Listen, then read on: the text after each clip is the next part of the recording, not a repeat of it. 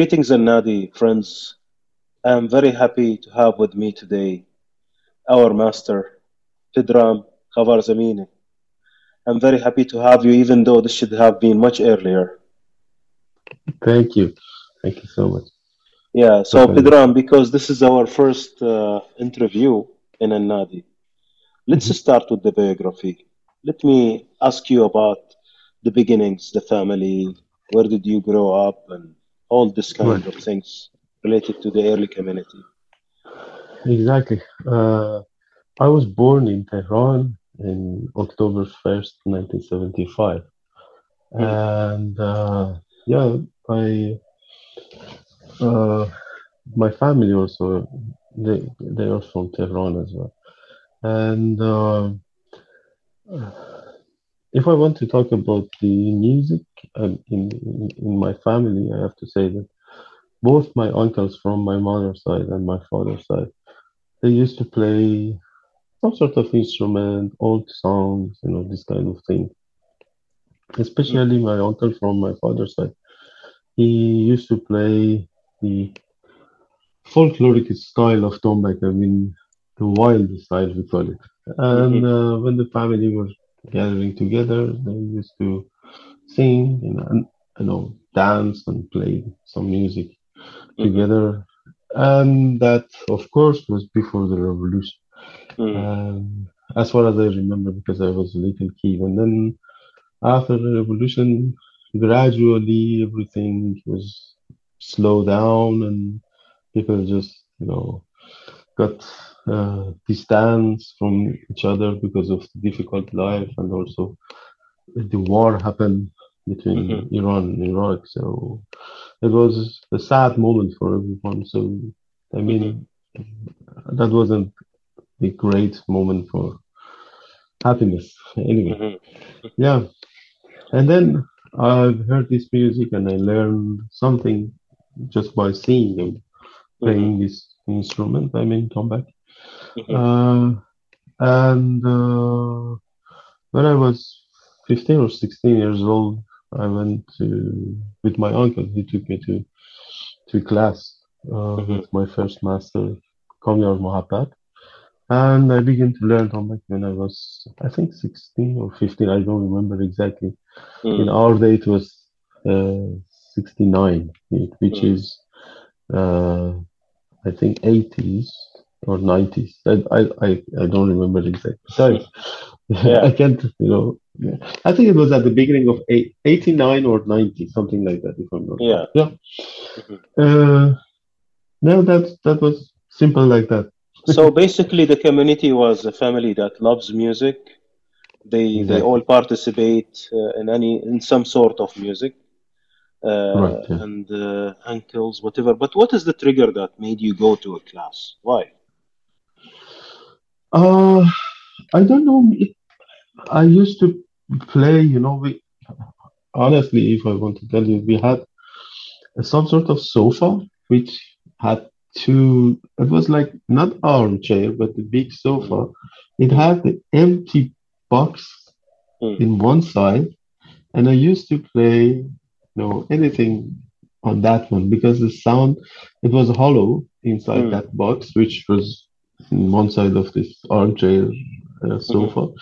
So, and the sound was like, you know, mm, not tombak, but uh, you could hear specifically something like doom and back and, you know, Mhm. so uh, whatever I was listening, you know, in TV or radio, I used to uh, tap Mimic. this. so I and I think it comes from from my uncles, but uh, because I was a kid, so I was trying to imitate them. Then I think something naturally came up, and then I uh, was keep playing. One day, uh, my uncle and my mom they found that I'm in love with playing on that uh, side of chair. Mm. So Yeah. uh, my mom asked my uncle to take me to this class. So Mm. We will go back to this uh, actually, but uh, what did you study other than music? So public Uh, school, then what? What other interests yes, were there? uh, I went to the normal school like every kid, and then uh, uh, because uh, you know when you when you get your diploma after 12 years, you should choose to go to you know not choose. You have to try to attend university, go to the university, or go to army. Pass this uh, two years of uh, being soldier in the army, you know, then you will be free because you have to serve your country like that. Mhm. So, uh, and also my father, he he, he really wanted me to go to the Minister of Agriculture, but uh, I never because he used to work for the Minister of Agriculture. He was an engineer. So then uh, I just wanted to keep him happy. So I was studying and I applied for university for uh, uh, engineering, agriculture engineering Mhm. The branch of uh, uh, what's that the husbandry, which is working like with animals, and uh, but before that, I I really I, I was looking for being a veterinary because uh, I love. Uh, uh, I cannot say I cannot use this word animal because it brings everything down. I, I, I feel ashamed to use this. Sorry about that. Yeah, yeah. I say the other population of this earth, which they're really important and they destroy everything less than us. Yes. if I can describe it, yeah. But uh, that couldn't happen at that time, so I just went to this uh, agriculture engineering. Mhm. So and then I just got my uh, papers, degrees, everything. Hmm. But uh, it was just for making my father happy and escaping of army. Okay, now uh, let's let's go back to the time where your uncle and your uh, mother decided to take you to a Mhm. class. Was it was it uh, okay with with you know post revolution and uh, the religion status in the community to go for studying in music? Was it still Uh, okay that time? I can s- uh, look the the disaster was the first eight years, nine years after after revolution. I mean the worst part. Hmm. They almost destroyed the uh, uh, what's that? Universities, schools for music, Mhm. music shops even. You know, there is a square in Tehran which we call it Baharestan. It's Hmm. almost like Taksim Square in Istanbul. Mhm. Uh, it's a it's a center of you know if you want to buy any kind of instrument or things like that, you have to go to Baharestan. And it was a this place was for uh, at least 150 years, you know. Hmm.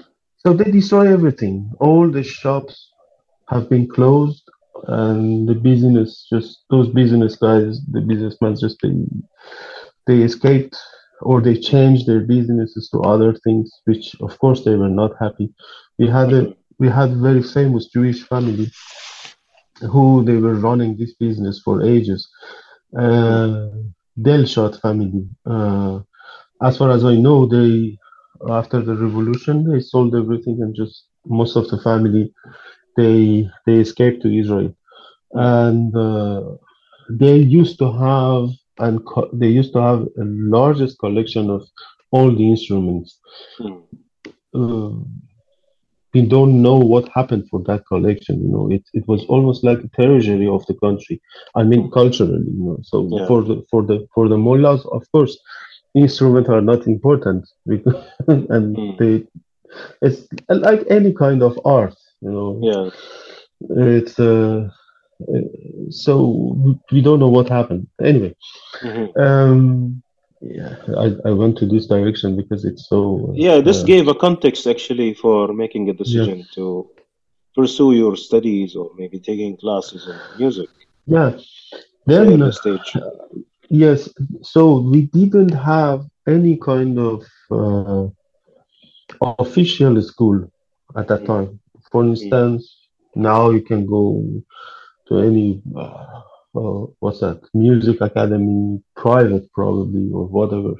Mm-hmm. Ask you for one instrument. You can buy your instrument online or by going to a shop. At that time, no, nothing. You had to find someone who knows someone else, and the other guy give you a phone number or an address, and everything is hidden. You go to find your teacher or someone. You have no idea who's this guy, is a good guy, is a bad guy, you know, whatever, you know. Mm-hmm. Uh, so uh, it was so complicated, but fortunately, uh, we found uh, Kamyar Mohabbat, my first master, and Mhm. then uh, I remember. Uh, so this was something like 89, 90. So it's almost like 10 years after revolution. Mhm. They still were bothering the musicians, artists, everyone, but it was slightly better than right after the revolution. Mhm.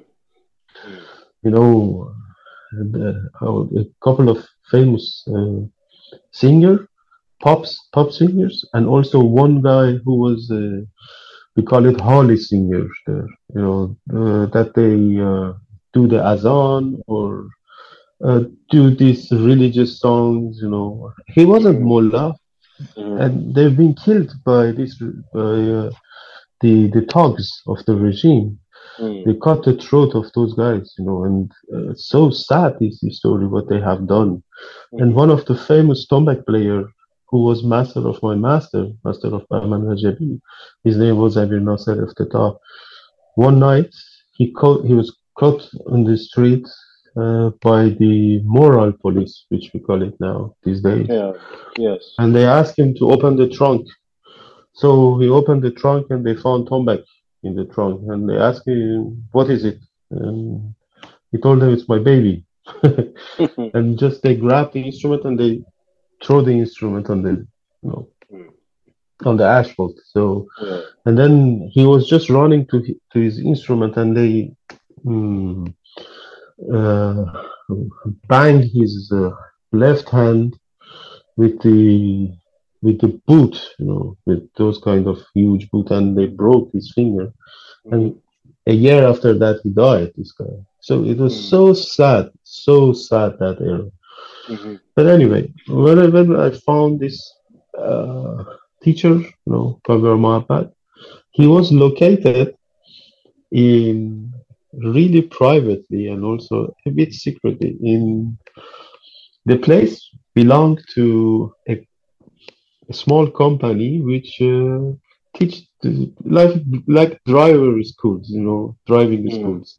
Ah, okay. So they gave him one small room there, and actually, I think the owner of this driver school, uh, driving school, was one of his students, private Mm. student, and they asked him, "Okay, come here and don't say to anyone. Just we do the good uh, small community here. They have good people, so they were trying to protect the musicians and and things stuff like that. Mm. So I used to go to that school. I, well, well, we call it a school, but it was totally private. There was no sign. Of course, you couldn't have your, this sign of uh, what's that, um, your school or shop about the music or whatever. Mhm. Even you can't, you couldn't find chess or backgammon or card. Nothing. It was Yeah, yeah. Yes. totally dry, you know, as hell. Uh, and the the worst part for me was uh, maybe it's funny when it's uh, it, Yeah. it can be good for your audience. Uh, at the beginning, I was in love with Kamancheh, and I wanted to play Kamancheh. Oh. Yeah. And uh, with my uncle, we went once, we went to Baharestan because we thought we can find something there. Mhm. And absolutely, there was no shop there. But some of them, they changed their businesses to something else. Let's say they were selling the old broken uh, I don't know tables, chairs, uh, old lanterns, this kind of you know the uh, how do you say the messy shops. You know. But in the back back of the shop, behind the shop, they kept some instruments.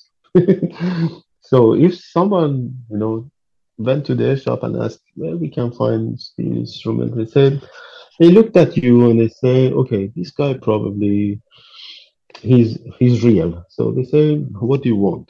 Um, you could ask them, I want the Kamancheh, which happened for us, mm. myself and my uncle. I was really, really young at that age. And I remember perfectly. And the guy said, okay, come with me. We go somewhere else. We show you this instrument. And if you like, you can pay and you can take your instrument. Mm-hmm. Say, okay. We went with the guy and uh, we went you know, around uh, Baharestan, which is one of the oldest part of Tehran. Uh, all the streets are so narrow and tiny and old. So we went to an old house. It had a small garden, very very nice, nice ones. And uh, he came with the garbage bag, you know, black garbage bag, and he took us right into the entrance of the this house and he showed us a Kamancheh, you know, just you know, barely, and he even didn't give it to us to touch it. And he said, "Is this?" And uh, it cost thirty thousand toman.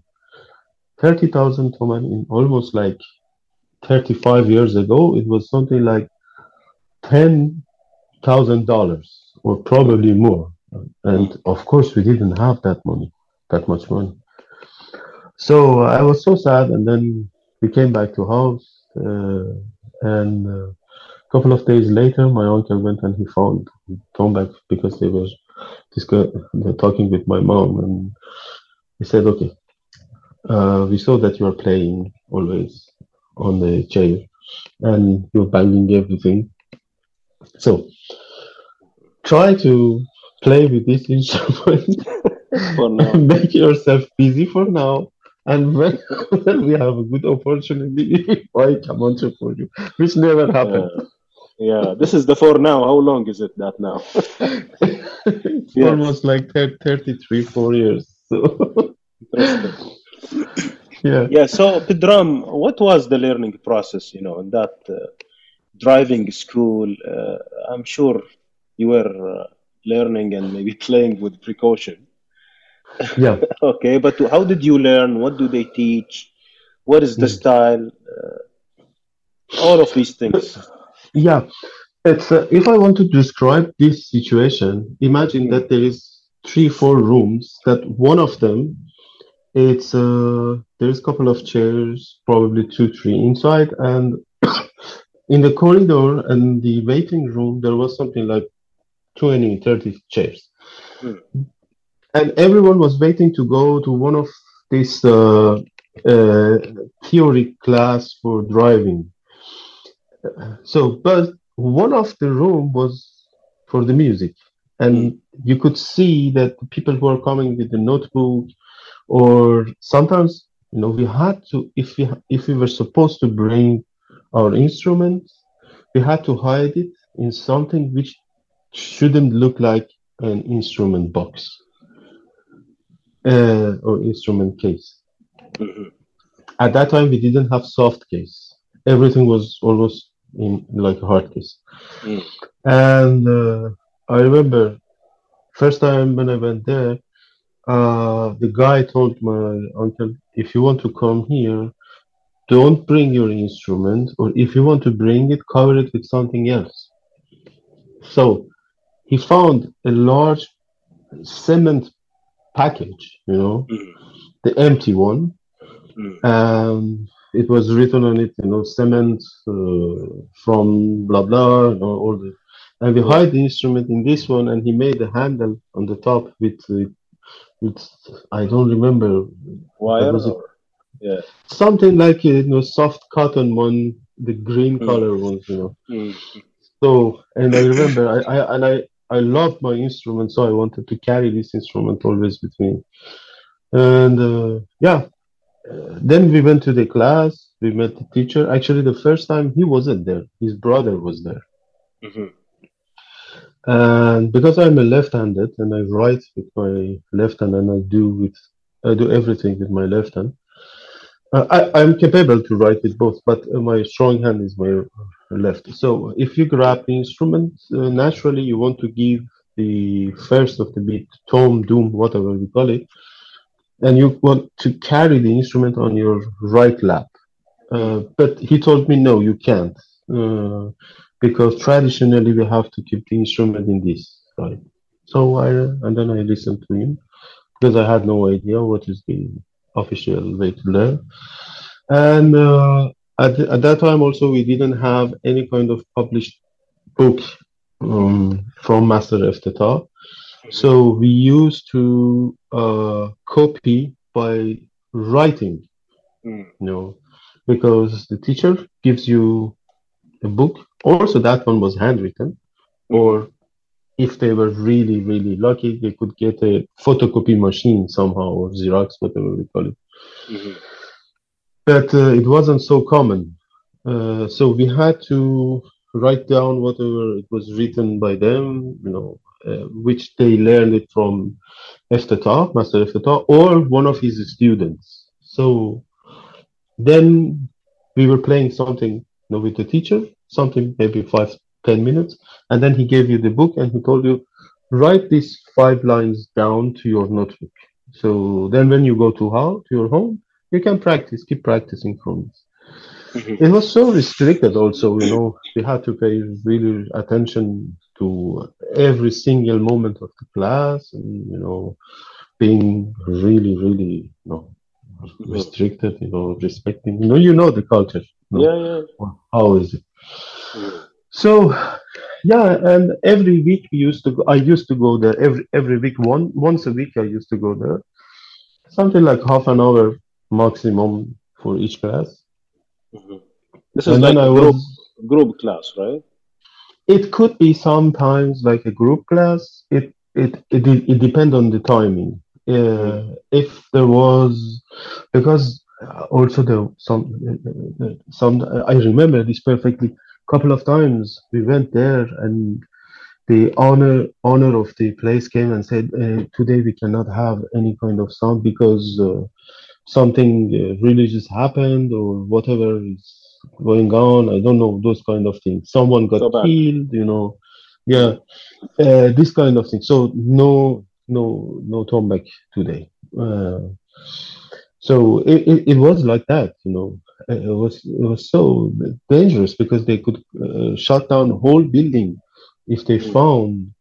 Of course some of the authorities they knew what's going on but also i don't know maybe just they close their eyes but if you, you've been caught by the nasty ones you could be in trouble not just you your family every everyone you know Yeah. Uh, Mhm. uh, yeah then uh, yeah it's and then the, there was a group class if for instance no a week before or two weeks before we lost one class teacher could gather everyone together and say okay look we want to today we play an hour instead of half an hour but uh, five of us together so. Mhm. we had to pick everything up because we didn't have recorder at that time nothing. No Yeah. phone no recorder whatever. We had to trust the memory or write the things Mhm. quickly down. Yeah.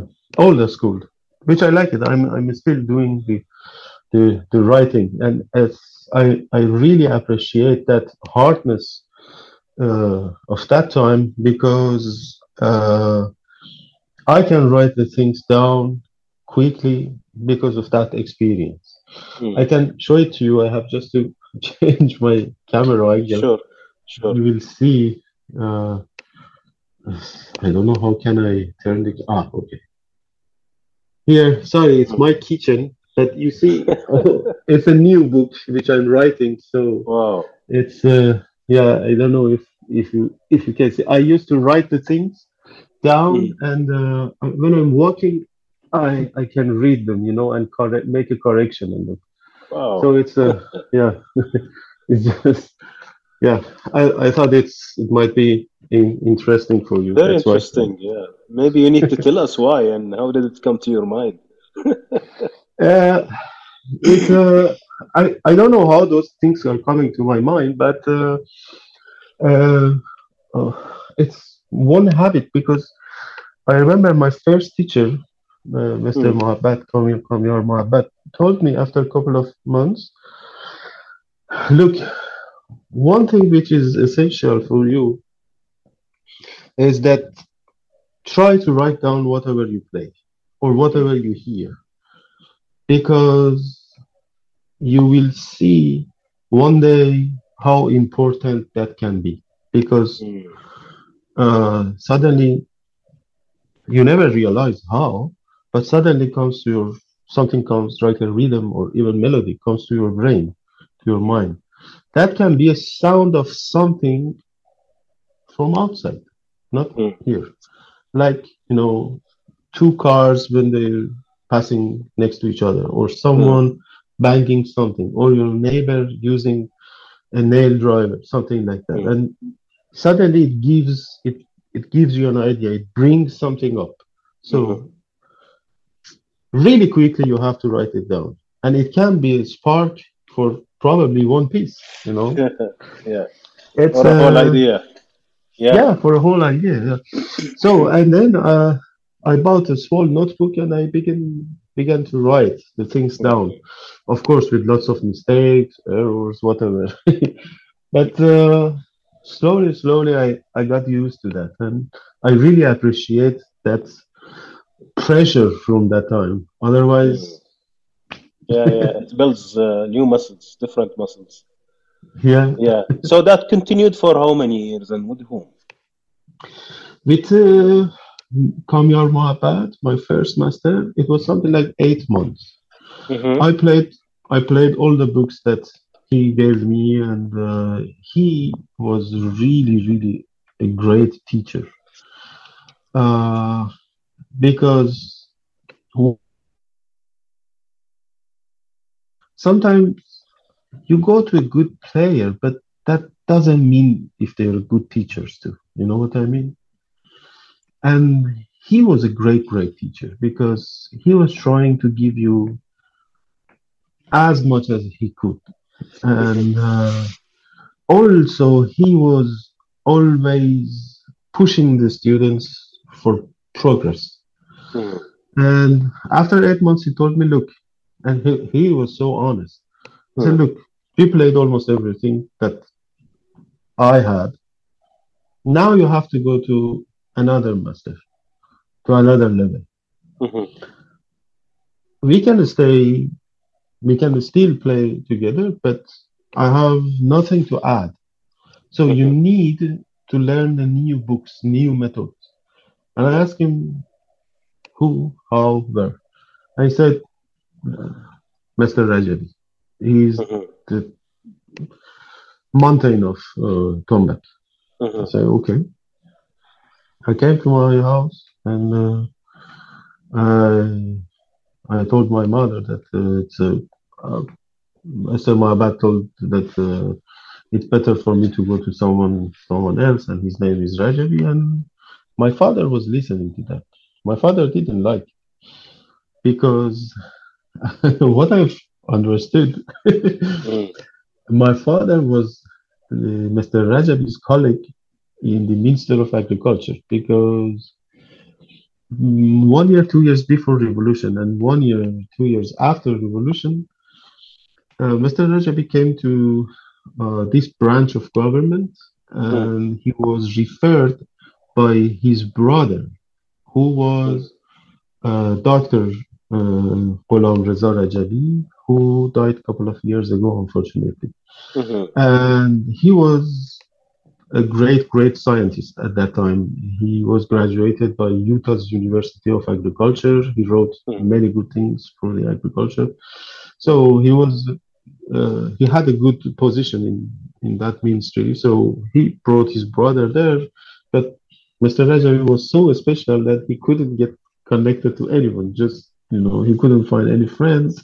Mm, I mean, my master. So he, he was really, really special guy. He is. Mhm, And uh, so my father said, No, I don't like you to go to this class. And I said, Why? He said, Because this guy is uh, is uh, is special. mhm, And I said, No, please, you know, let me go. It, you know, I love this instrument. Then uh, he said, Okay, but you should not forget to study your lessons. Said, Okay, I promise you. That's why I went to this uh, University of Agriculture. yeah. Yeah, yeah. So then uh, uh, we found the Rajabi's uh, address, and he didn't have a phone at that time uh, Mm, because many uh, many houses they didn't have the landline at that time. Uh, so we found his address, and his brother found him, and he told him, "I know, I know, I have a friend who has a son, and his son played tombak, and he wants to come to attend your class." And then I wrote a letter for him, and I still have this letter. It's in Iran. Uh, I wrote a letter. A letter for, I wrote a letter for him, and uh, he. I asked him, "Can I attend your class?" Blah blah. No, and then he answered me with another letter, of you know, a real letter with stamp and things like that. I still have it, and uh, he said, "I'm available in every Tuesday if you want. You can come after four until the eight. I'm in my my home and I'm teaching there." So one day I went there and uh, we began to study. You know, that was the Interesting. So, what was Yeah. it that is different from the previous teacher? What did you learn? And how was Look- the? Uh, yeah. Right, uh, my first teacher, Kamyar Mohabbat, uh, he was a student of a student of Master of Bar. mhm, And we were playing directly the method of Eftetah. Mm. I mean, uh, the method for o- obviously. Yeah. Uh, with some little changes. And these changes, I understood many years after that. Uh, because those changes happened like a mistake. Mm. Because when it becomes something official, when you go to a teacher, you write down from his book and you have 10 minutes to write down those lines, maybe you make mistakes on somewhere. Yeah. You know what I mean? It's not Yeah. recorded and Yeah, it's not yeah. a copy. It's not a direct copy. It's a handwritten. You have to copy it by your hand. mhm, So it wasn't a, a, a, what's that? Uh, it's, um, a huge mistakes or you know things like that. But uh, uh, most of the methods which they've been copied from the Eftetah, they had some difference with each other, which Mhm. it gives a flavor as well. mhm. But Nice when mistakes. yeah, yeah, exactly. but when I went to Mr. Rajabi's class, he uh, he had his own book, uh, which was something like 400 pages, um, compositions for tombak, techniques, you know, many advanced things inside, mm, which uh, is still one of the most important mm, method uh, for tombak. I mean, technically, and also the sense of the music which he put in, it's really, really great. And uh, I think anyone who wants to play tombak, there is no choice. You have to pass through that method, absolutely, whether you like it or you don't. But you have to pass through that. It's something important Mhm, because that book is just like a junction of past to the present and a door for future. mhm, It contains everything inside from the old uh. I, I don't like to call it old style because when you say old, it's something like 400 years ago. It's Mm. something, uh, how, what, what we know, it's something like 100, 120 years ago, maximum. Mhm. It's everything which wasn't written and recorded. Yeah. It's better to say that. And he recorded the things, he worked on that, and he gave the new face, new shape. He rehashed the things. And he added lots of flavor and nice things to those ones Mm. and you still can hear a real Persian tombak. You know what I mean? With the real accent, correct accent. Mhm. Uh, there is no Brazilian rhythm inside those ones. You know, these days everything is mixed. Yeah. Yes. Yeah. Interesting. Yeah. So you were taking lessons in the same style of uh, the previous instructor, or you, it was different? The level is different. The uh, maybe Mhm. repertoire, or yeah. Uh, the style it's is still con. I, I can say that it's still the the continuation of the Eftetah's style, which is the this the school of tombaks were really close at that time to each other. It wasn't suddenly something that you know totally out of the culture. You know, it's, uh, imagine that you have a circle. uh, one was here, the other was here. the- uh, some technique difference between techniques, different between the style of hands, but not uh, drastically different from the other one. Mhm. Um, it's the, the Rajabi's style was combination of many things, but the strongest point was the uh, being close to Eftetah's style because he was Mm. a direct student of well.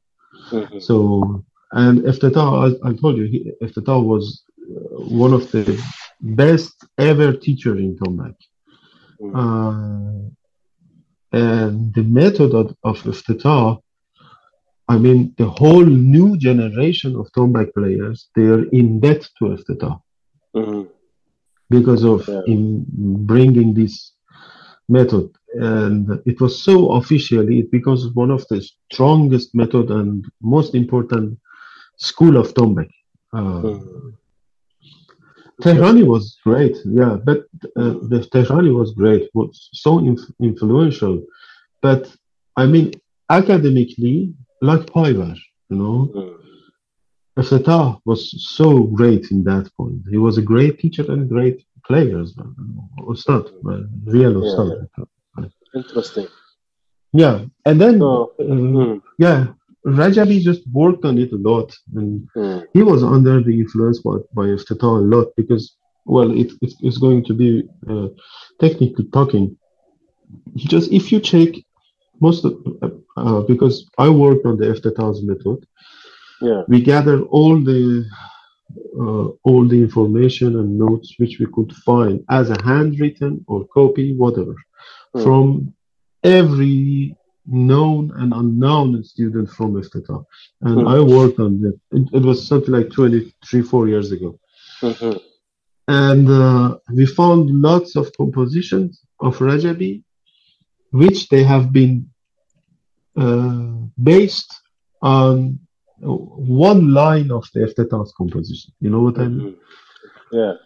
Yeah. So it ex- exploded big time into a piece. It is, yeah. Eftetah was just like a, you know, uh, it, it was a seed, and you know, Rajabi just make it like a garden. You know what I mean? I, I don't want to downgrade Eftetah. Don't get me wrong on that, please. No, no, Just- things go uh, in, Uh, in a yeah, yeah, sequence, yeah, yeah. progress. Yeah. Exactly. Interesting. So the learning with uh, Rajabi, how long did it take? And yeah, tell me Yeah, about yeah. it. Until when? Yeah, you were together? Sure.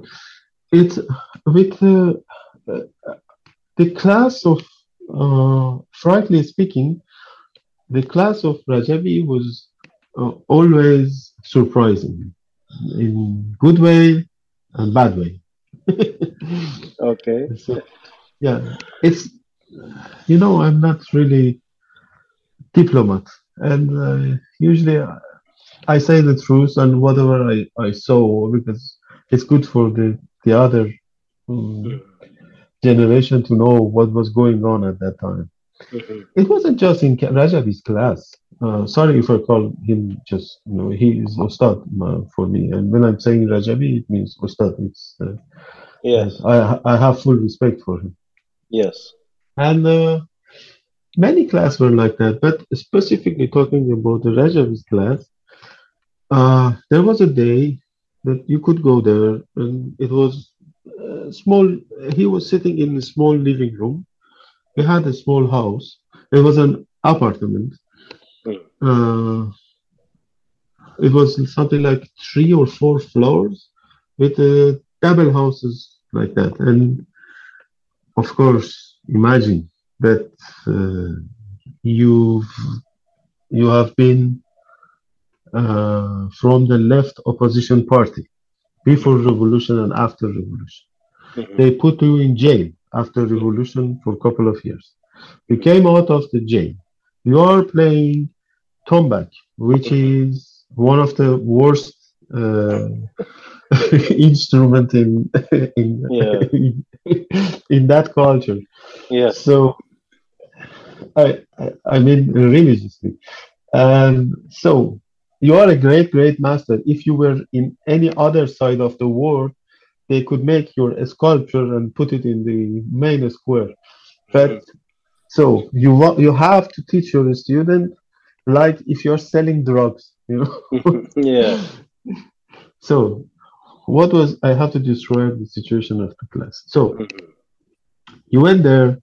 Sometimes you had to squeeze yourself among the other guys, Mhm. and uh, it was it could be really hot some days, you know, Mhm.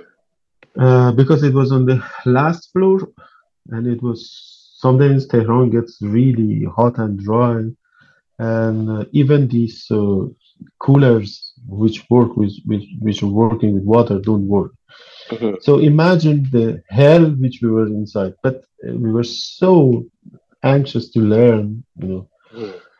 And I was I was something like 16 years old. So anyway, and uh, there was just one instrument. Mhm. In this class was just one instrument. Mhm. Imagine this is tombak. Mhm. Okay. So tombak was covered with a blanket almost, Mhm. a thick blanket like that. Yeah. and here this hole is uh, uh, is going to transfer all the bass sound out Yeah. and the hole was filled also with lots of cloth okay so we went to the class and uh, if he was okay because there was some days that he was so angry with everyone and he was just swearing every everyone every musician everyone Yeah. uh, anyway, and if he was okay, he asked you, What was your lesson last week? Mm. So serious. Yeah. And you told him, I played this page. I said, Okay, play this page. Mm. And you play that page. And if you make one mistake. Father, one. Mm. He said, No, go back to your house, work on that one, come next week. that was your lesson. Wow. Honestly, Mm. probably two minutes maximum. And if you play it flawlessly, he took that tombak and he gives you a new lesson and you go back to your home to work on this one. Yeah. Imagine no recorder, nothing. So, and I, I can tell you, for the, we are coming from the, that old school, and I now I appreciate it because what I see these days, maybe it's not so diplomatic. This thing which I'm saying, it's bunch of spoiled kids. it is Mm. that they don't appreciate whatever they have right in their hands. They have free internet, bunch of informations, good stuff to record, collect, and keeping the things. Yes. We had nothing. They are resourceful of everything. Yeah. Eh, Wow. that's why I say bunch of spoiled because they're still nagging that uh, this is bad, this is the blah blah blah. Whatever. I don't want to go to this direction. Sorry. But, Yeah. but anyway, maybe- it was my feeling. Yeah. Yeah, yeah. No, I think you gave a lot of uh, good insights about what happened and a lot of lessons actually we are learning. That how long did it take with Rajabi and then what happened next? Uh, usually, it took for everyone. uh, Sorry, I, it's, it, I'm just you know uh, giving the not like a like myself, just like a third person who's Yeah, yeah. telling you what happened. uh, that Pedram Mm, uh, usually, I mean, uh, um, it's, uh, for learning and playing the Rajabi's method, it could take something like five years, Mm. three to five years. And uh, uh, at the beginning, at, at, this is uh, maybe funny also. He used to teach everyone line by line sometimes mm, just line, one line. And if you were good, two, three lines. That's all. And I was so enthusiastic and I was so into this instrument and I was playing a lot. So almost I remember all the lesson, you know, which was something like 10 pages of by my heart. Mm. And he gave me two two lines, three lines at the beginning, but I played everything mhm, the day that he understood that I played everything, you know, from one lesson, he wasn't really happy. mm, And uh, but you know, I I was like, his- how do you say, an uh, uh, stubborn kid, and uh, I kept going. And Mm. one day he told me, "Look, it's good, it's good what you're doing. So. I don't make the specific point. You play as much as you can." mhm, Uh, I said, okay. And I was really happy with this mhm. because I thought, okay, I did a good thing, and this is uh, like an upload. Appraisal, yeah. Yeah, yeah. yeah, from Rajabi. So my whole whole lesson took something like two years, maybe, because the, uh, then I I had to go to, to uh, um, I was on the last year of my uh, high school, and we had very tough exams. For Mm. three months, I didn't go to the to the Rajabi's class. So mhm, when I I think it took something like two years and two three months, something like that mm, then uh, yeah i had to go to university and uh, I, I actually I, I finished my my whole lesson with Rajabi. i mean the, the first book at that time which he had mhm, uh, which is called uh, for beginners intermediate and advanced. It's uh, three chapter in one book.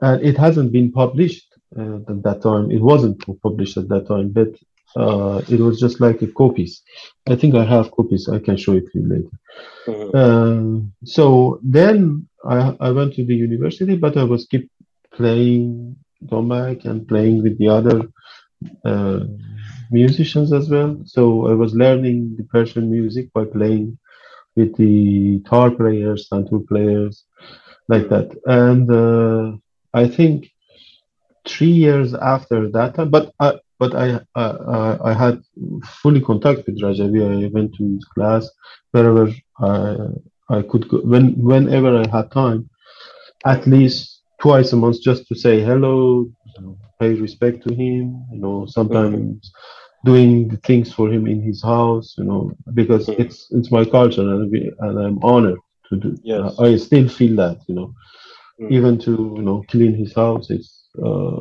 it, it, it was honor for me. Mm. Uh, um, I just opened a, a bracket here. I don't want anyone do that for me one day, but I say for my uh, for, from my perspective as a Mm. student, which I am still, I was honored to do that for my teacher because it's showing you fully respect as your parents, Mhm. your. Uh, I like. I can tell you that uh, it's it's my perspective uh, from respect. I, I like my teacher, and it's part of my culture to pay respect anyhow you can. Hmm. Uh, yeah, uh, Did that conclude your learning process in the early stages? Or With him, yes, with him, yes. But then I began to learn and listen to the other music from the other side of world. Uh, I fall in love with the Balkan music, and also I loved always other music, which is really close to us. Afghan music, Indian music, so and Ottoman music and Arab music. It's uh, slowly, slowly, all doors have been opened to my face because I didn't have any idea. I thought, okay, technically I'm good, I'm playing fast, and blah blah blah. But suddenly I heard a piece which I realized I don't know the beat of this piece. What is it? You know what I mean? First time I've heard 9 8, uh, I was amazed. I said, Oh, I, I don't understand this, how it, how it can be. You know, then I learned Samai slowly, slowly, you know what I mean? Like like everyone. Yeah. And then I, I'm telling you that uh, at that time we didn't have internet, so uh, and also you couldn't find record easily, uh, like a CD or even tape from the other countries, the other cultures. You could find something like you know the pop songs or things like that, and then we could get uh, after a couple of years we could get these old satellites, you know, that you could watch the uh, television from Turkey, for instance, or from India. But it, it was just like the popular songs. Not uh, sometimes you could find a good music actually, but not often. Yeah. Yeah. So you you did play with Rajabi once? Yes, and yeah, yeah, yeah. and then uh, after I think after three years, he he called me and he asked me. It's it's for us, for myself, and for many other musicians at that time. Playing with someone who's a great, great master, and full of experience, is honored, and and also it's an unwritten thing that if your teacher wants to say that this student is good and uh, it's like the certificate and he invites you to play with him. So i was really honored to play in duet with rajabi because it was his duet. And he designed it somewhere in 60s uh, he composed it in 60s and uh, he played it with uh, Nasser Farhangfar, Mortaza Ayan, his son, and uh, a couple of other guys. I think I don't remember, but uh, Mhm. and myself. So I was really, really honored to Mhm. to sit is like next a to him on the certification. stage. An official Yes. certification certifying the student. Yeah. I mean, in the public eyes, you know, I, I was just so happy to to sit next to him. It's uh, imagine that he's is a guy that you always respect him, and know he invites you to play next to him. So Yeah. uh, you don't care for for what happened all around. It was just enjoying to be with him on the stage. Yeah. Excellent. So after that, I think came university and graduation. And then what happened next? What is the next stage? The next stage, uh, I was trying to get out of Iran because I I think I, I hope I don't I don't miss anything. Uh, because of those, um, I, had a student from Greece.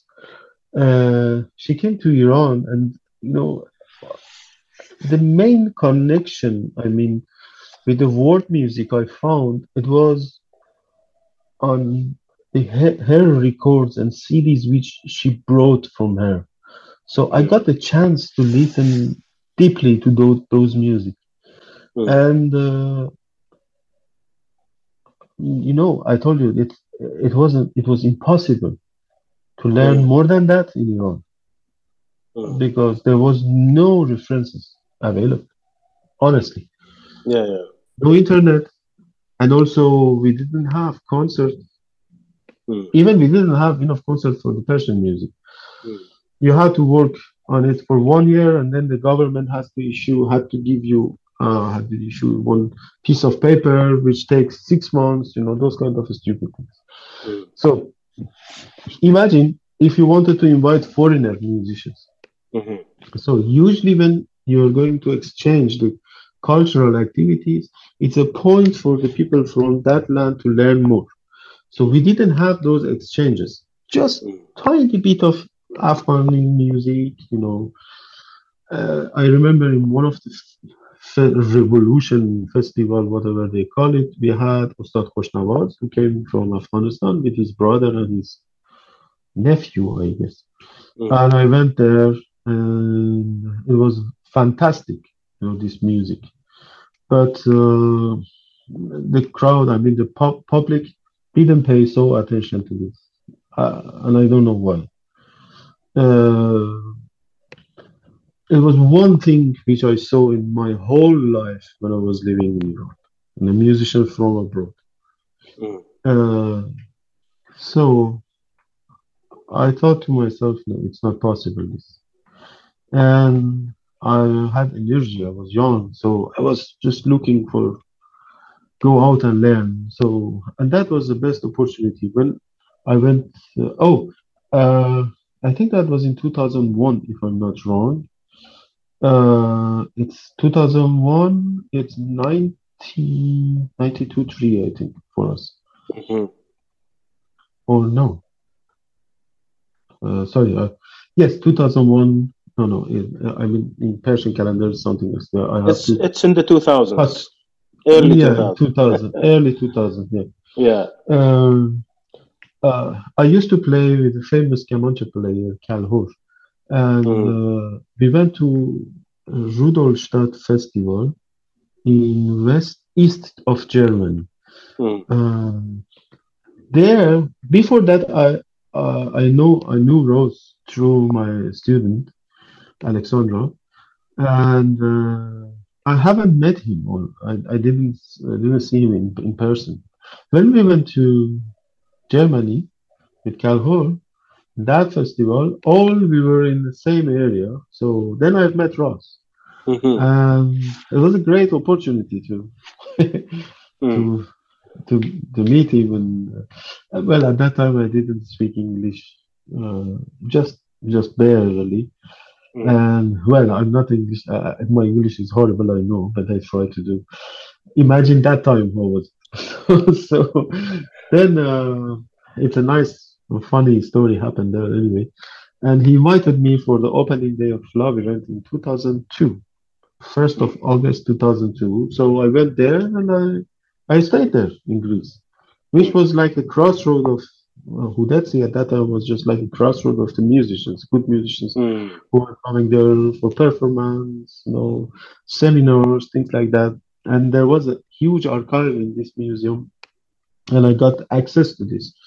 Uh, Ross gave me the key of the museum, so I, I could go anywhere, anytime I wanted to there and play and listen to this music. So I, I can tell you, it, it was just like a big jump for me, you know Mhm. and uh, I felt really, really good. Uh, so uh, I began to study, learn, listen to those music, which I always I was thirsty about, and uh, yeah, it, it was suddenly another world, rich Mm. you know, Mhm. because when you are in in your place, you have your safety and immunity, and it's just like a goldfish in in the small uh, what's that? Uh, Yes. your glass, whatever we call it. Aquarium, yeah. Yeah. You think it's whole Earth, you think it's whole Mhm. world, but but it's not, of course. Yes. Yeah. And suddenly you realize that oh, we have lots of good things, and for anyone who plays percussion, it's essential to learn something from the world music. You know, you should know it's going to reach reach in your uh, Mhm. your knowledge. Of course, I still try to play tombak, not I mean not drabuka or tabla or whatever on tombak. I try to keep it as it is, but also it's good if I see a musician, for instance, from Afghanistan, from Turkey.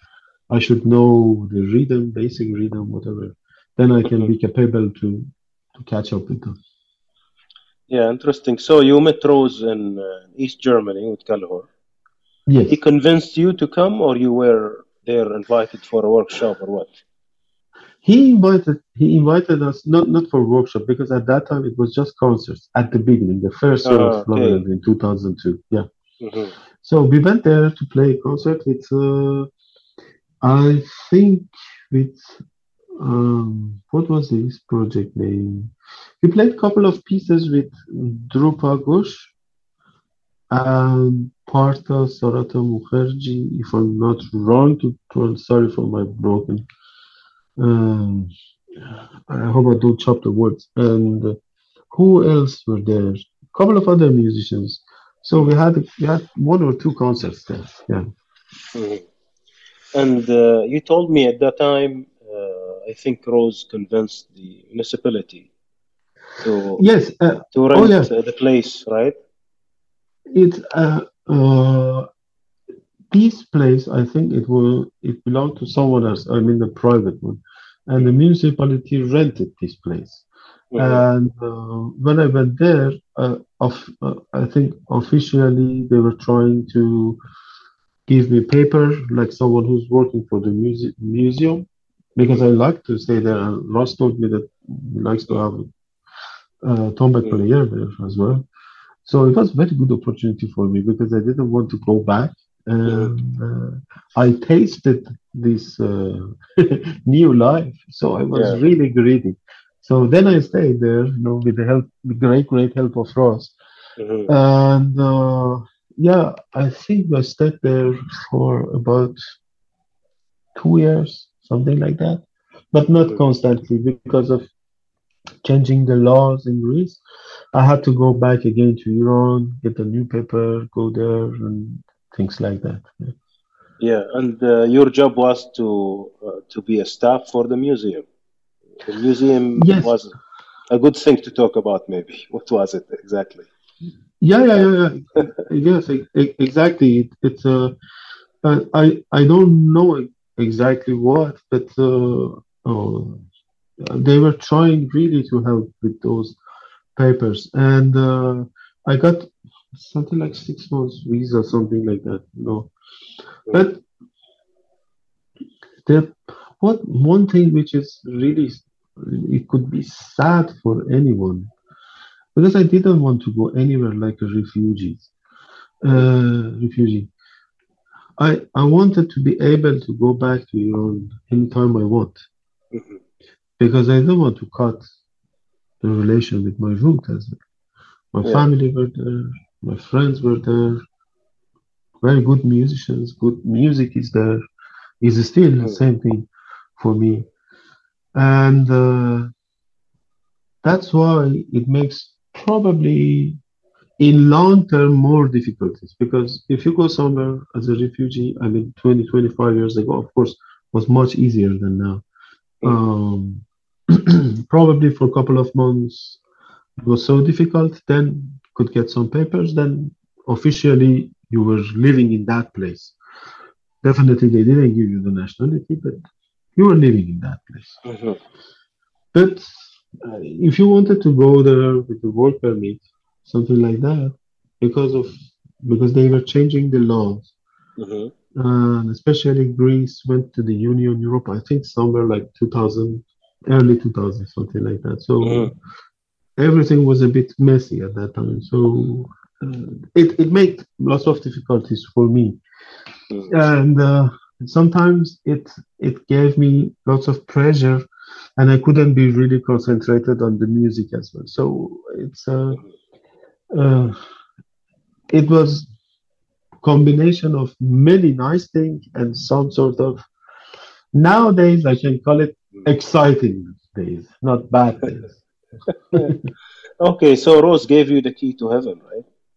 Yes, exactly. And he gave me, uh, uh, really, he gave me the key of the music. yeah. Yeah. Um, yeah, and then you know, Ross, always, I, I love dogs. I, I had dogs in Iran, which was very difficult to have.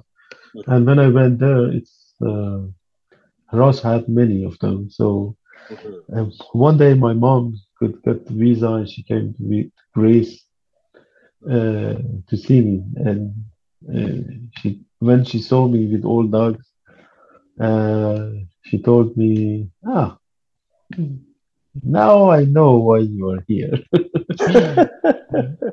because she didn't like she Mm. didn't like that I take my dog into the house. Always I had to keep uh, my dog in in the gar in the garden. I mean in the Yeah. yard. Yes. Uh, yeah. So yeah, So you were that's having the key to the museum, and that museum has a lot of stuff inside. Exactly. Describe it to us, uh, Pedram.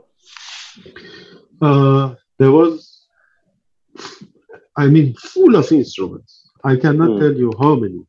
hmm And there was a special design. So someone made a, um wooden boxes with glass. Yeah. And there was a transmitter, a central transmitter. When Mm. you get into the museum, because the museum had, had visitors, when you Mm. got into the museum, you could get one of those transmitters and just hang it on your uh, uh, uh, what's that? Belt.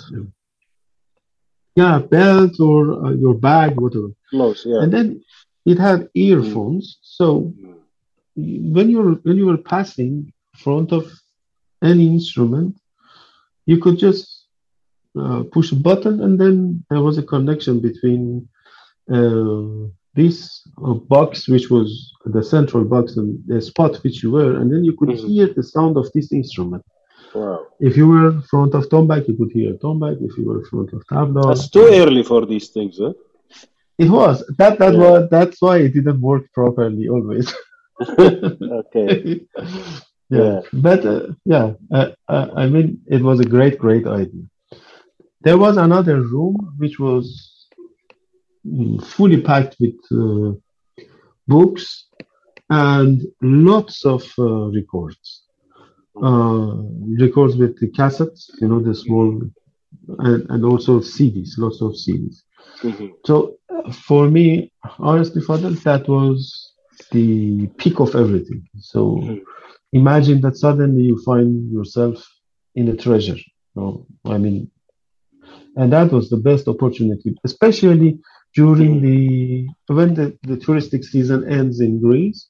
It's uh, really, really you know quiet. So I, I could stay in museum, listen to music, play all night. You know, it, it was fantastic, fantastic. I cannot compare any spot of my learning life with that one. Mhm. Interesting. And- So it has all types of uh, music that we call it world music from everywhere, right? Yeah, And It is. maybe books, instruments, everything. everything, and also musicians. Yes. No, dur- during the summer, many Ross used to invite many good musicians from uh, all around the world. So I got the opportunity to meet them, talk sometimes, and play with them. You know, so that was one of the great, great, great moments in my life, and uh, all my life I I indebted to to Ross for that. And that has expanded your uh, maybe spectrum of, of the types of music, rhythms, Yeah, uh, all, absolutely. the, all types of, of musics that you are not having access to during. Exactly. Yeah. Exactly. It, uh, as I as I told you, it was really really great opportunity, great great opportunity to learn Mhm. because when you are in your home, well, what do you have? Safety and your small network, Mm. and you are learning whatever is around you. Forget these days that we have internet, you know, we Yeah. have YouTube, we have whatever.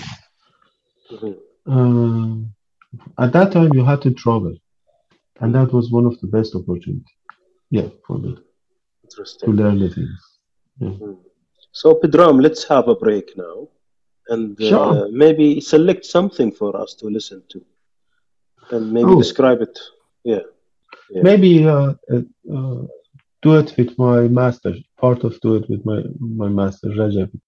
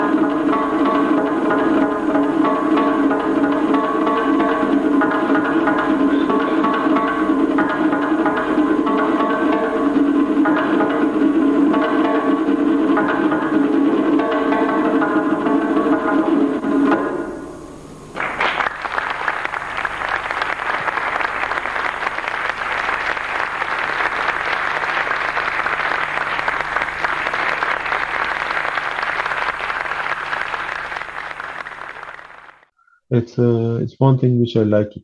And also, if I can find this video, which three of us, myself, Ross, and Kelly, we played in Rudolstadt in 2000, I don't know, one, one maybe. Uh, those videos, it's uh, for me, it's just like you know, uh, a good memory.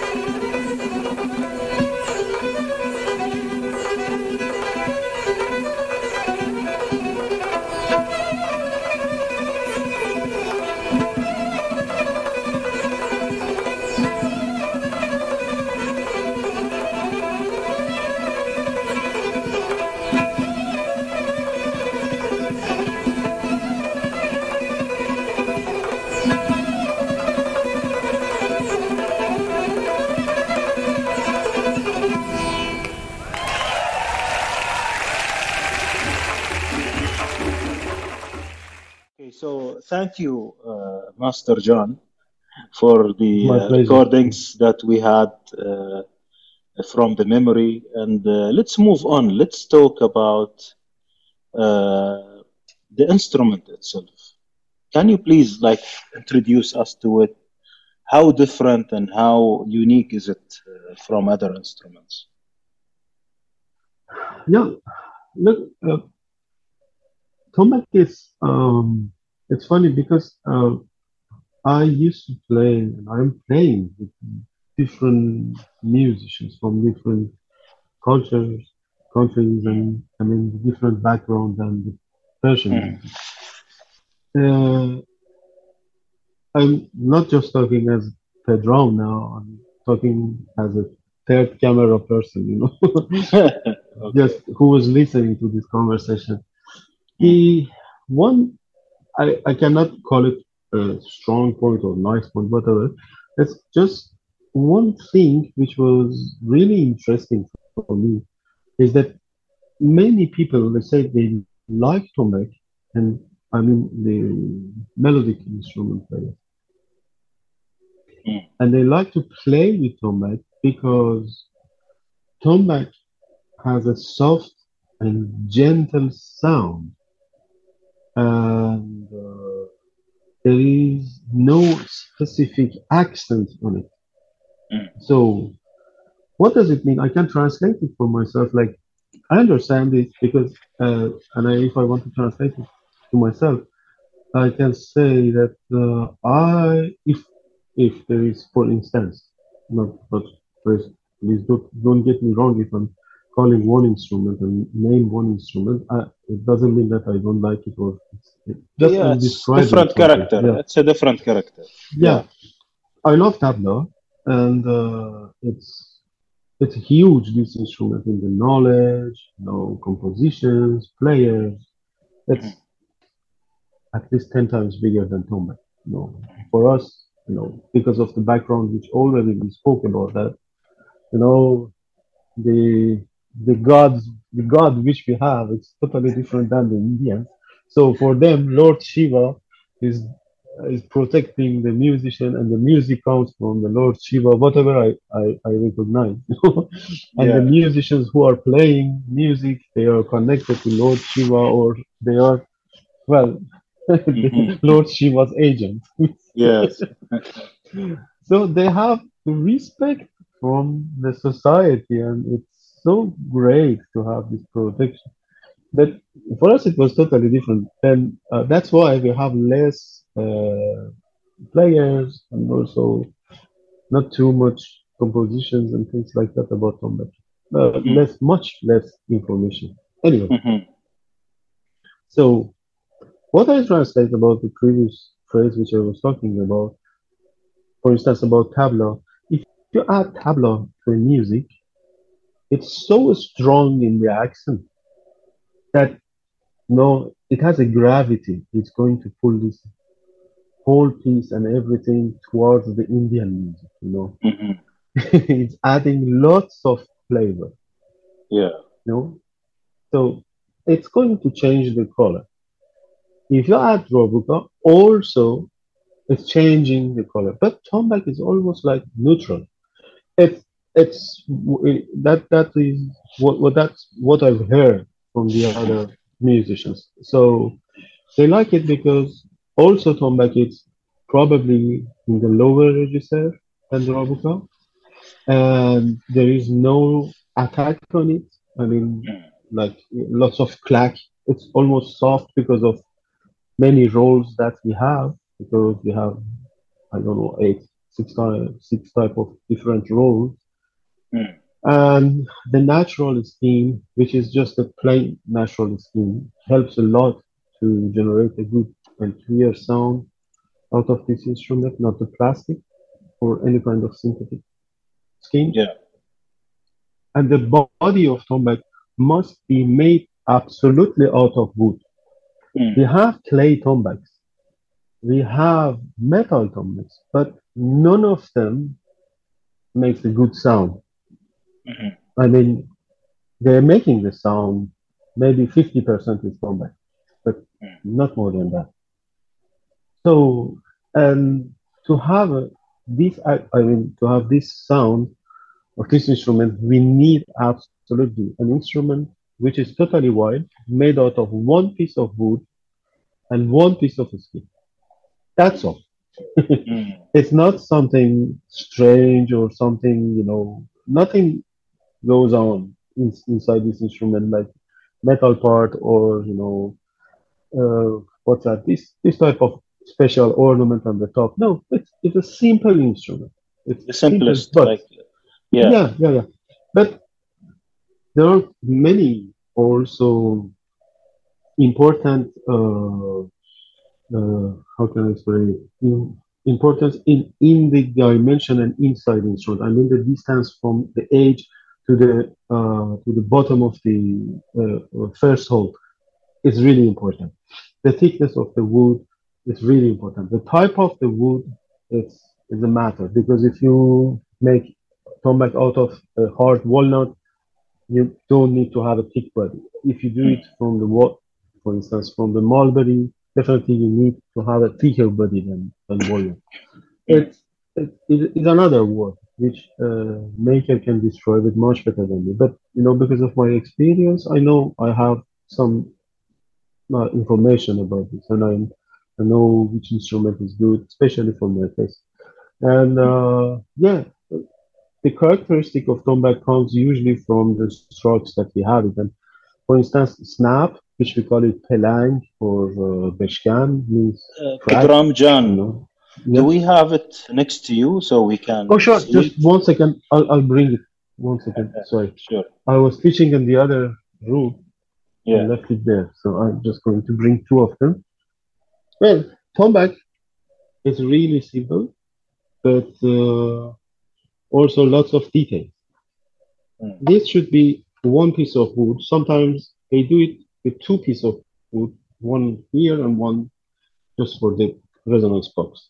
But anyway, it's much better if it's in one piece of wood. And usually it has to be made out of walnut, mulberry, or ash. Uh, these are really good wood for tombak. This example is is uh, it is made out of walnut, and it was the white, walnut which didn't have any kind of special grain and nice veins. So it has been painted in in black, which is a special paint which doesn't cover all the veins of the instrument. So um, I, I love this instrument. Uh, and it's made by Kayvan Taheri, one of the best ever instrument maker in my country. He played, he makes kamancheh as well. And this Mhm. instrument is made out of uh, mulberry. Mulberry, it's so rare, good mulberry, which has no crack or damage or something. And usually the tar makers don't let mulberry goes out of their workshop or no, they don't let anyone to find a one big piece for tombac because of course you know you can make one tar out of this wood and sell it 10 times expensive more than tombak, but you know, I was lucky Yeah. to find it.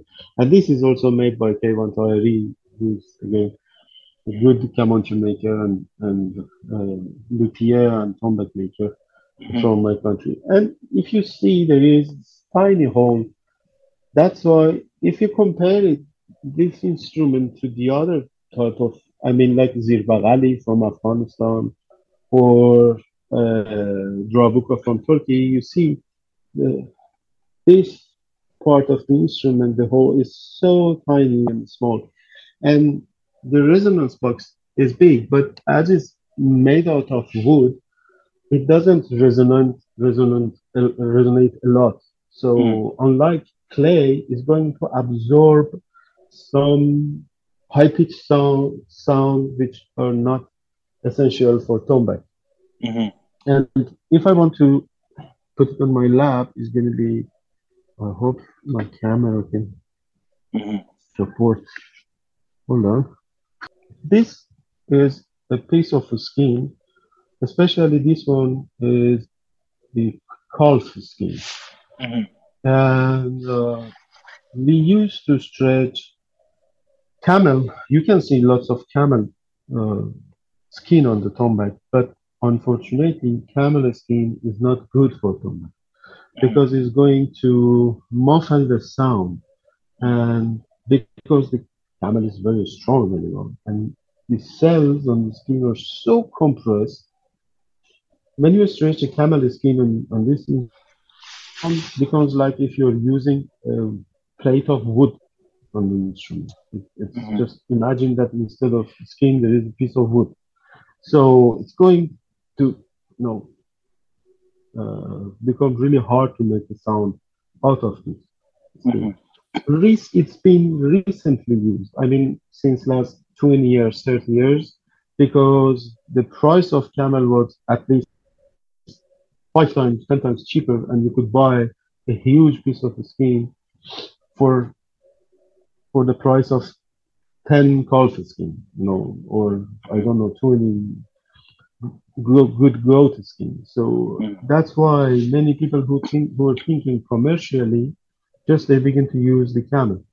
You won't find any instrument, any, which is from before 30, 40 years ago. No, not 30, not, not 40, 20 to 30 years ago. All of them, they've been, they, they have the calf skin or goat skin, mostly good goat. Mm. And uh, yeah, it was so common because I remember one of the old masters, uh, unfortunately, who passed away, uh, Nasser Farhangfar Ustad. I, I, I love the way that he plays tombak, uh, the sonority, the touch, everything. He's one of the, my top favorites. And uh, this this Ustad once told me that the camel is just like a piece of wood. I won't touch it, and you could not find any instrument. I've heard it from him uh, by myself. You know, I was right in front of him, and he told me no one, no one ever thought about using camel on, on tombak, because also if you find tombaks which are from 30 years ago to you know towards uh, you know at the beginning of the 19th century, uh, I, I can tell they are smaller than those tombaks which the, which you can, can find these days in Iran. These ones, these instruments which, which I have and I'm playing with them, they are almost like the uh, the what's that? I don't want to call it old instruments because nothing is old. We are we are still in the present. If, if it's from the 50 years ago, it's not old. It's Mm. it is. It is a it's a reality. Mhm. But unfortunately, uh, because of the market, because of the bazaar, every time they say this is the new one, so this new is better than the old.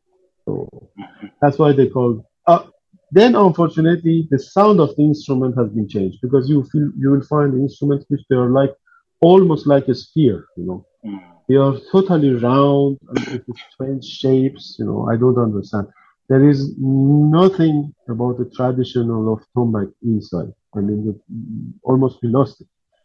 So Mm. uh, this this skin is calf, and it should be called for goat because the texture of the sound of tombak comes out of this type of skin, calf and goat.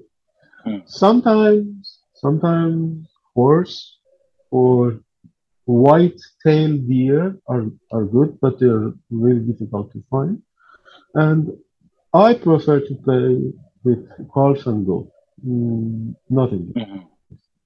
And the So- sound is, Mhm. amazing on this instrument. For instance, you can hear everything clearly. Uh, all the frequency which you need to get the warm sound out of this instrument are coming out from the good skin, good quality skin. Mm. As I said, the skin should not be really compressed or tight on this instrument. Unlike the other instrument, like you know, when they use the thick skin and they try to use lots of power, because what happens when you stretch thick skin or camel skin? You see, then the players are banging the instruments. There is no delicateness inside anymore. So Mhm. instead of having the strong brain with clear sound, you're going to have muscles and even uh, your little part of fingers. So Yeah. it becomes almost like uh, you know bodybuilding than, than playing the music. So basically, uh, Pedram, here you are talking about technique versus what? Versus the real actual art.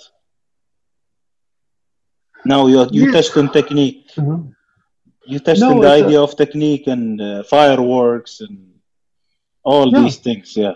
Yeah, nowadays, uh, I I don't know if we were talking together or I was talking to someone else. Nowadays, I don't understand personally. I do not understand the percussion word. Mm. It like every other thing, it became fast food. Mhm. Hmm? Yes. Everyone wants something like flashy, as you said, firework, fast, Mhm. and you know, quick. It's not possible. Simply, that does not work with these instruments. I Mhm. mean, in any kind of instrument, except hand drum. But Mhm. sorry. uh, what I'm what I'm telling is that you know the the new world of percussion is just uh, how can I say? Probably show off, just show off. I Mhm. do not understand why we have to act physically with our faces while we are while we are playing the instrument. That's the first thing. And I, I complain because I know many good players that they were playing something amazing. But if you see the that they their hands and their bodies and their faces, there's someone like you know really calm and concentrated and is giving you many nice phrases. He's giving you or she's giving you meaning of the instrument, Mhm. not the Hollywood instrument. You know, Mhm. I can call it Hollywood. Just it's, it's Hollywood, Yeah. Entertainment. and mostly, yeah, yeah. it's mostly physical. Uh, it's mostly look how I'm playing fast and louder than you. Mhm. You know, you see the strange faces. You know. I, It's basically see me, huh? It's see me rather than hear me. Everyone loves to be seen, but look, you have to find the right way. if you go, if you go naked in the street, everyone is going to look at you. Be sure. so, do we have to be naked behind this instrument? Why are you doing that? For me, it's the same way. Hmm, interesting. So uh, let's maybe have a quick demo, uh, Pedram, Mhm. to just uh, Sure. get introduced to this kind of instrument. Just like a demo. What is it like? What are the basic Fadajan, techniques? I, I lost. Sorry, I lost you for a couple of seconds. Again. yeah, yeah. What did you say? I said, can we have a, a demo, a basic demo, to uh, explain Uh-huh. to the audience what is this instrument? How do we play it? What are the basic uh, ornaments or approaches to it? Yeah. Sure. Mm. Uh, we have uh, six main strokes on this instrument. The first is called Tom or Doom in, in the other. I mean, uh, for instance, on Bendir they call it Doom, but we call it Tom, which is the name of this instrument. Comes from Tom and Back, which are the name of the strokes. Tom, Back, and then Das Boz means open hand, and Snap or Pelang or Beshkan, different names. So we basically play with all fingers this uh, snap. So from the right hand or the lower hand, one, two, three, four, or one, two, three, four, one, two, three, four, and اشاره.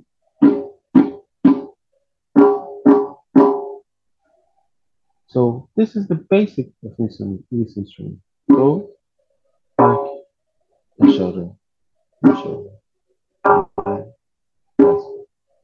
then the variation of the piano and bass. So that's amazing. Very simple thing if I want to play an an Iranian eight, call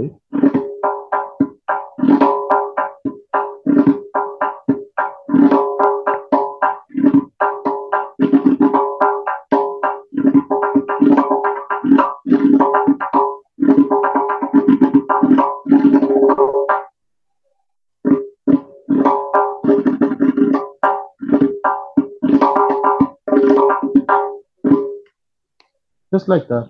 Interesting. It should be- So Yeah. the drum, there are six basic elements of, uh, if we call it attack, maybe delicate attack, and then the what you have played, you call it basic, and I know you guys are so advanced in your. Even though I mean the rhythms you have are not many actually, they are six eight and six four and very few, but when it comes to Exactly. playing rhythms, it's amazingly so diversified. And you Right. call it simple. Uh, let's see a complex one first. so people can see what's the difference between simple rhythm, which is the 6 8 you have demonstrated, versus another one. Just choose an example and then we can go on. Sure, we can we can play this uh, six type when well in the Western world they call it uh, dotted quarter note, but we call it six. We can call it six beats or or what- whatever because uh, anyway for us Yes. we say six. so if we can break the rhythm to the to many many other. Uh, for instance, if we call it six or twelve, we can do it in five seven five seven or five seven seven five, or a- anything which is close to this. You know, uh, Mm. I mean, this is the mathematical part of that, and Mm. then we have to add, of course, the sense in it. Otherwise, it becomes like computer. Mhm. Uh, there is one thing. Yes, we, we do not have, as we spoke about that, I think already, we lost many, many elements from the Persian music, especially the rhythm. Mm. Uh, that's why uh, this 6-4, which, which we still have it, it was a doge, it was an era. We don't re- we don't know what was the name of this era. I didn't find it in Arabic music. But it's very funny because uh, uh, maybe funny is not right, but it's very interesting because you can find something similar in, uh, for instance, in, in Samai. You put the uh, almost the same type of accent in Samai, and then you in R six four, which is the casting. So I go back to this six eight before I, I'm I'm going and rambling about the the other. Yes, yes.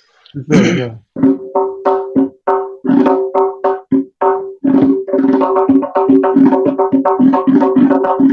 Uh,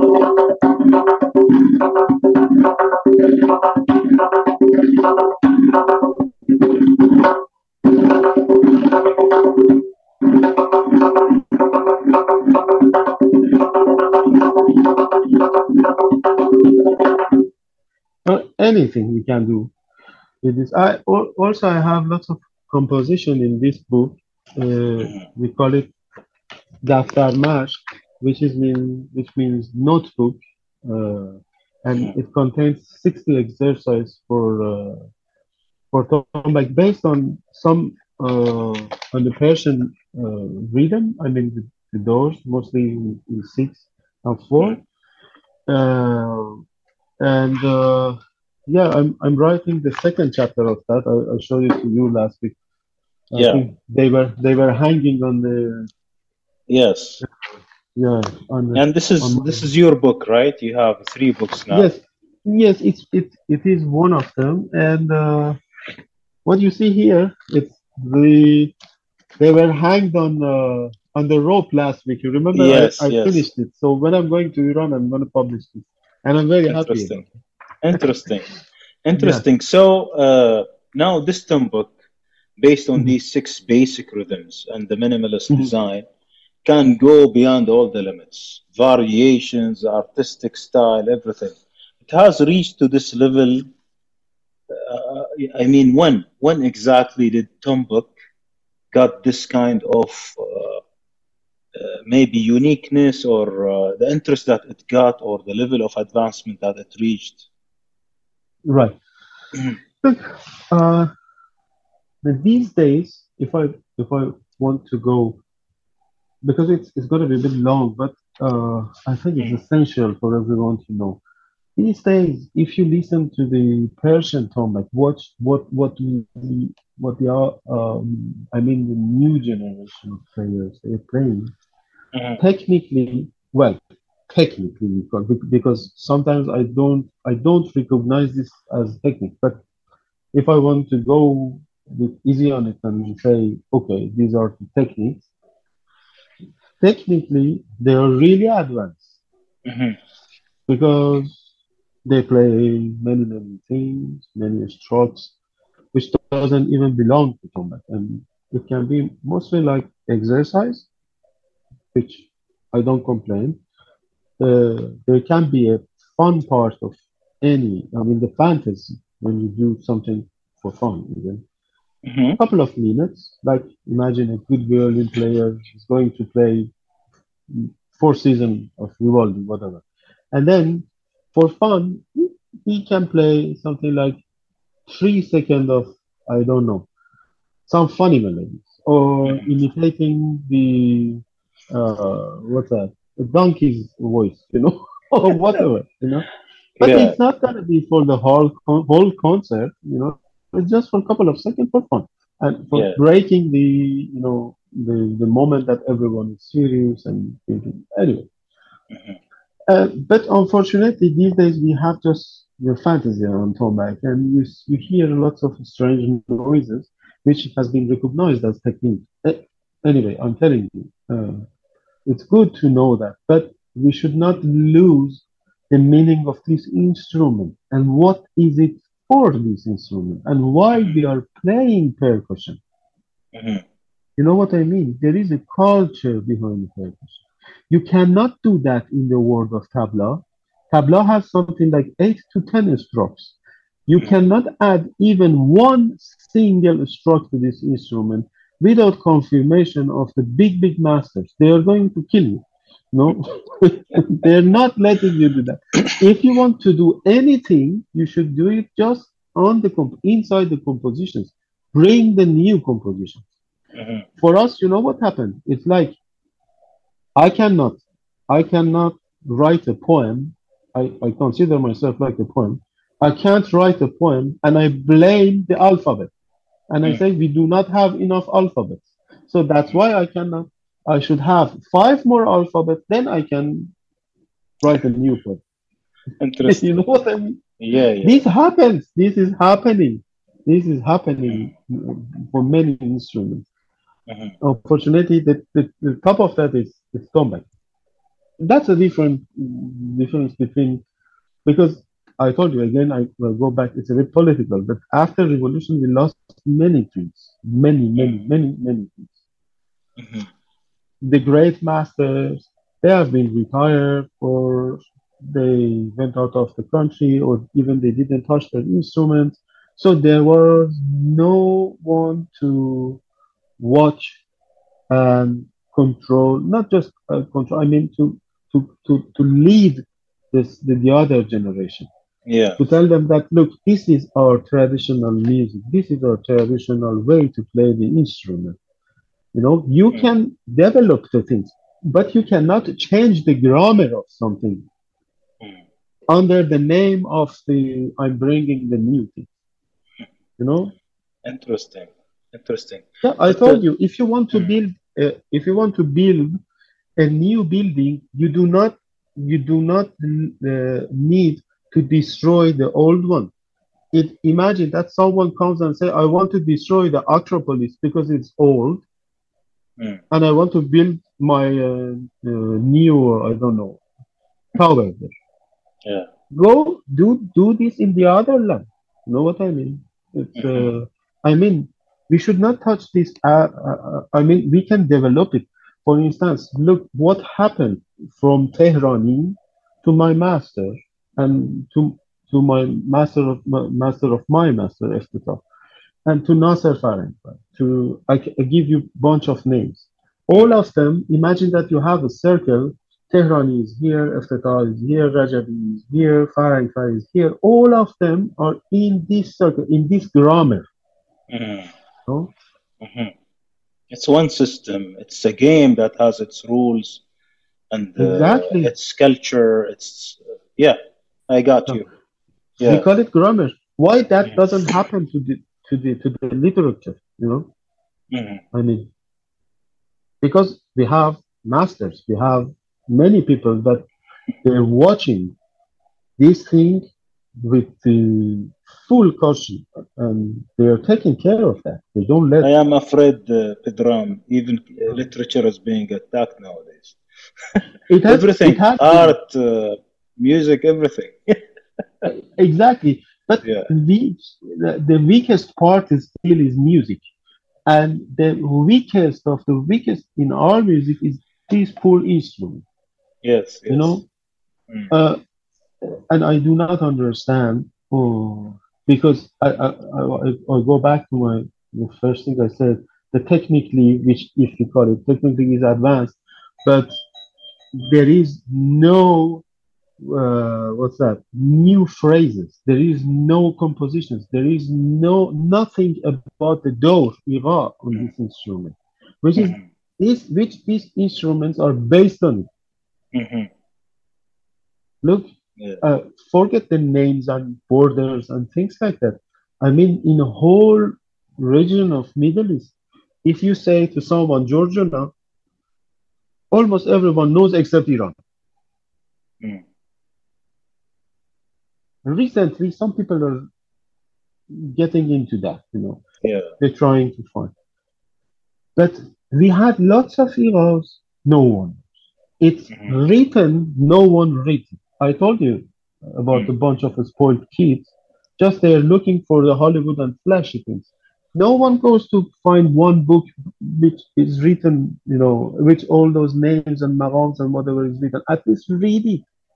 You know what i mean Yeah. read it and try to find the accent Mhm. I told you about the poem. The guy cannot sing, write the poem and say the blame, put the blames on the alphabet. Yeah. Yeah. Mm. It, the knowledge of the rhythm is getting, you know, shrink. It's going to be, you know, and everyone wants to play something really fast, and it's type of two four, eight four, eight eight, eight sixteen, and this kind of thing, just to attract the, you know, to uh, what's that? Yeah. yeah, uh, to get the eyes. No, Mhm. it's all about me. Look at me, look at me, look at me, look at me. I'm doing something that anyone doesn't do on this tombak. You know, Yeah. Yeah. You So, Master, uh, yeah. if, if we look at the history, like uh, who brought this instrument to an important place? For example, you told me Saba was really a trigger of uh, making uh, very important attention and a trigger to Yes. this. Yeah, Yes. let's go from Saba to others. What have been done really for uh, bringing this to an important level of attention? Yeah, Saba, Saba was, you know, Abul Hassan Saba. He he's uh, uh, really brilliant musician from master Yeah. from from Iran. Mhm. Um, uh, he was just like how do you say dictionary دائرة المعارف what we say. yeah, encyclopedia. Yeah, Exactly. Yeah, and he he gave this to many people. So uh, I mean, his students, lots of students, he he, he, he educated. Mm. But what we have now definitely comes from that era. The seed is from Saba, but the gardener was Tehrani, Hossein Tehrani. What we are doing on this instrument now, I mean the classical tombak, which we call it, to Mm. have the clear sound, specific uh, uh, strokes, you know, uh, understanding of the rhythm. Definitely, it comes from Hossein Tehrani, master, great, great Mhm. master. Uh, if I want to compare well, uh, not in the not in that scale, but uh, if I want to compare it with the Indian music, I can say uh, he was almost the same age and around the era of Ahmad Jan Thirakwa, which is Mountain of Tabla. And uh, Hossein Tehrani for us is almost like that. Mhm. But unfortunately, he had a sad life because of whatever we talk about, you know, Yeah. and lots of lots of sadness. Mhm. Anyway, but I personally, I, I'm indebted to these guys, Saba, Tehrani, as great, great master. And the continuation of that was Eftetah. Mhm. What specifically our school, I mean, the, after after Tehrani, uh, Tehrani didn't teach too many people, you know. Mm. had a couple of students, uh, like Master Shemirani and uh, Jahangir Malik. But I mean, the main school of Tombak was Amir Nasser Eftetah. Mhm. His techniques were are based on Tehrani, but he, uh, how can I say, he developed developed the writing method. I mean, All right. he developed method for Tombak by writing lots of things. Mm. And uh, also, he had a school and he used to teach every week many students. Almost every every great master after Eftetah we have, somehow they were his students or a student of his students. Mhm.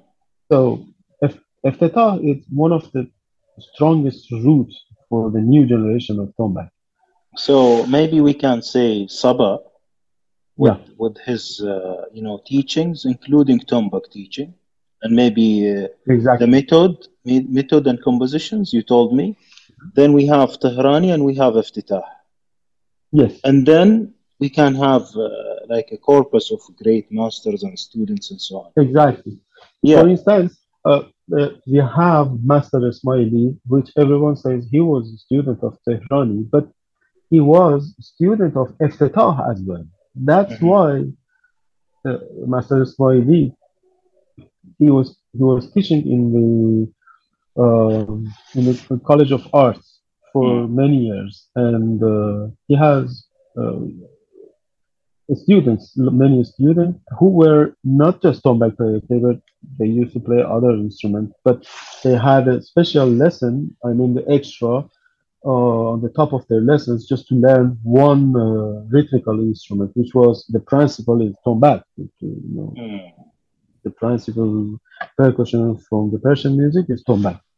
Mhm. Daf is folk, daira is folk. It's not the traditional ones, but Mm. you know, also those are not indoor instruments. It's uh, tombak is indoor instrument, and uh, we can talk about that if you like. I can I can describe.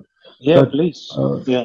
Yeah, yeah, yeah. th- This is the main percussion from from Iranian music and what is today and it was already. Mm. Uh, but unfortunately, these days, which we're talking, something like uh, go back to see it as a Hollywood and entertainment. DAF is pushing Tombak out Mm. because you can see it. Just check the recent concert. you see a gentleman with a sitar and the other one with ney or kamancheh. They are, are playing a fast charm drop with that, which is 50 centimeter instrument Mm. with the plastic plastic skin on the top, and imagine the sound. Mm. If we take the mic- microphones off, no, if we don't control the sound, I mean, artificially, which instrument can sit together and play together? Can you put, can you put a DAF next to the tar or next to the santur, which are louder than the other one? I'm not just talking about sitar. Mhm. In a room, what will happen? You won't hear anything. Mm. So something is wrong here. I don't know why no one pay attention. It means it, it's like if I bring a Sorna player in a small room, three by three, and put it next to a setar player. That doesn't work. Simply doesn't work. Mhm. We are losing the sense and direction. Mm. These days, I can say that from my bottom of heart that by mixing everything, we are losing the sense of sense and direction of music. Yeah. No matter where, you can see that. Mm. You are right. No? Yeah, I see. Why we should have cajon, bingo bango, and daf in the Persian traditional music? I I don't understand it, father. you want to sell the ticket? Good. Sell the ticket for zoo. Yeah. Interesting. Interesting. I got you. So continuing, uh, Master, on let's see the, the, the idea of a method for uh, Tombak. Let's go to the beginning. How did it Mhm. develop? Because I know you are working on this and you are expanding actually the, the literature. Let's Right. start from Saba, going to Yeah. Eftetah, your effort into publishing Eftetah's method.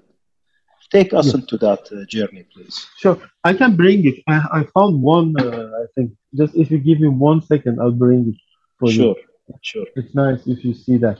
Yeah.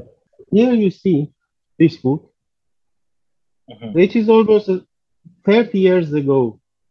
Mm. From 30, almost like 30 years ago. Mhm. I began to to gather to, to collect everything from. But actually, we have an old photo from him. Uh-huh. It's Master Eftetah, Amir Nasser Eftetah. Mm. And here is while he was teaching in his school. Mm. Yeah. So, and I, I show you something which is really interesting, Father. Mm. Here you see, this is a copy of, Mhm. I hope the camera can zoom. Yeah, if you can go a little further. Yeah, if you can. Yeah, maybe a little If further, a bit further. Yeah. Yeah, How's it? clear. Yeah. That, that's it. That is a copy of the handwritten page from Abul Hassan Saba. Wow. It is, this had a date. Mm. I think it was 1918. It means uh, 29, 1929, if I'm not wrong. Mhm. Or 30, 1930 or 20. That's very early, yeah? Like 20 Very years. early. Yeah. Yeah, yeah, yeah. Mm. So this is, this was the method which Saba wrote for Tombak. Mhm. And I don't know why uh, no one except Amir Nasser Eftetah worked on it. And then these things which you see it's just the Eftetah's handwrittens, which we just clear everything up. Uh, we collect all of them, and you see it's almost like 300 pages, uh, 400 pages. And uh, yeah, it's this book also, you know, he This travels is your effort, right? This is your effort. You collected this from everywhere, isn't it? Yes, yeah, we did that, and I was really proud to do this. And uh, a friend of mine, Hamid Kamari, he helped me because I was working constantly on this book for about six months, from Mhm. nine in the morning until late at night. Mm. there was a guy that also he helped to collect these ones, these these uh, notes from the older students. His name is Helmi, and uh, yeah, finally the the book came out in I think I give you the date. I think it's almost like oh, هزار ساعة أفتكر. Uh, 21, 90. Mm.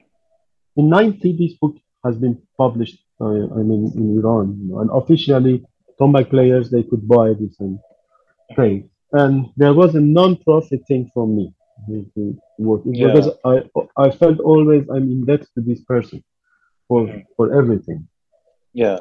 And then after that, the after this, the the second thing which is really important is Rajabi's book.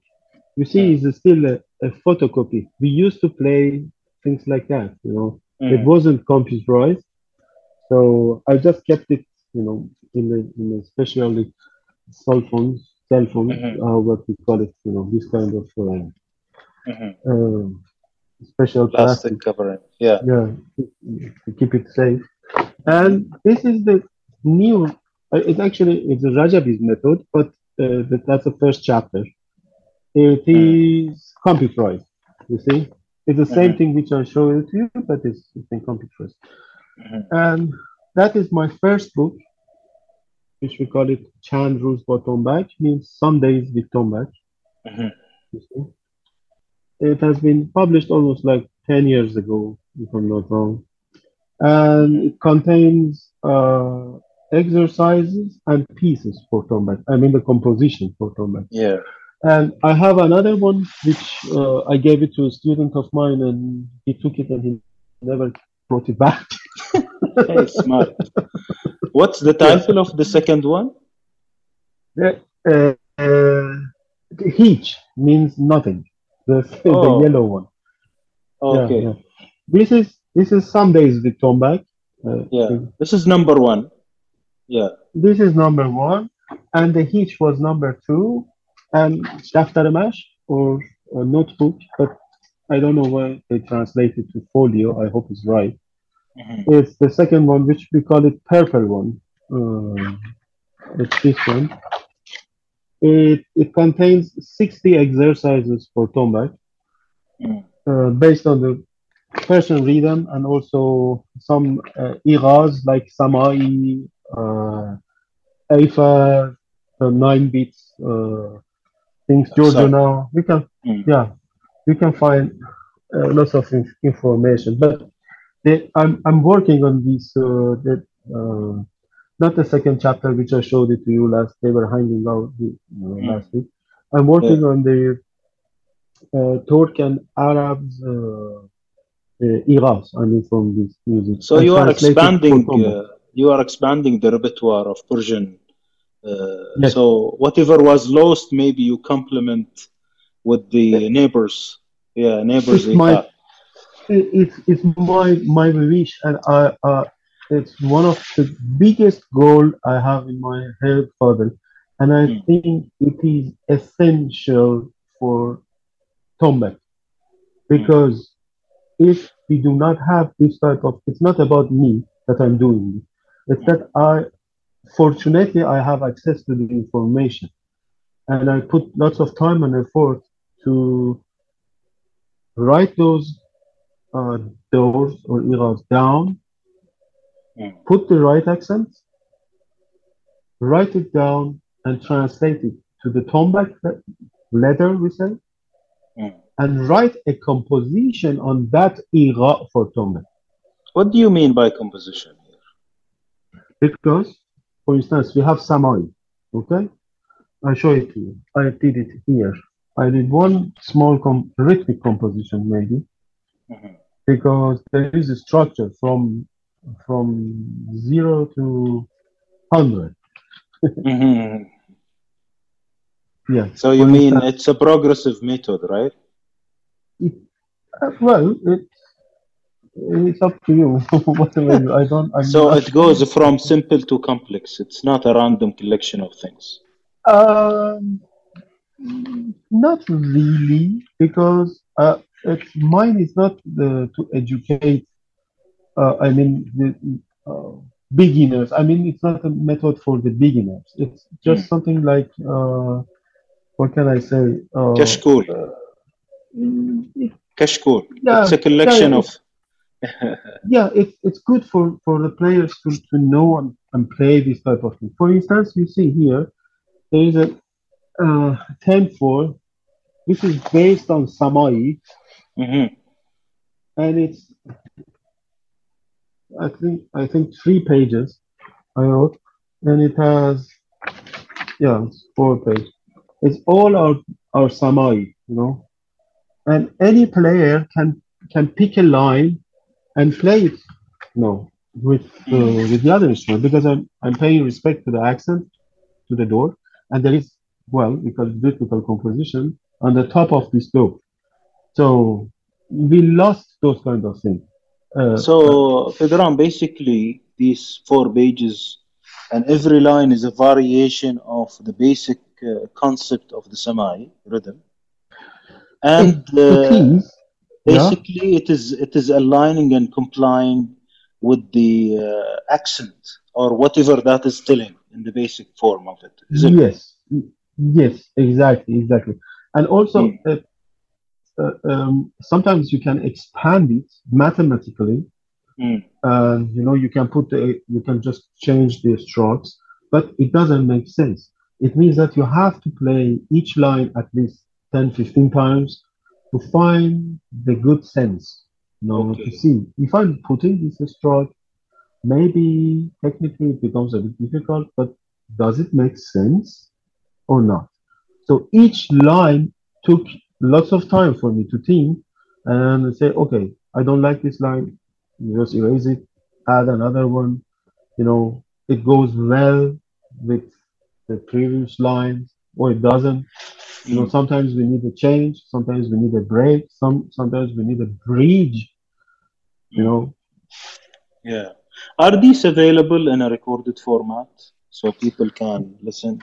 The the blue book I recorded it fully, but uh, we didn't we didn't publish it because uh, unfortunately uh, uh, the, the the publisher in Iran that he I think uh, uh, what was the name Mahur you know Mm. Yeah.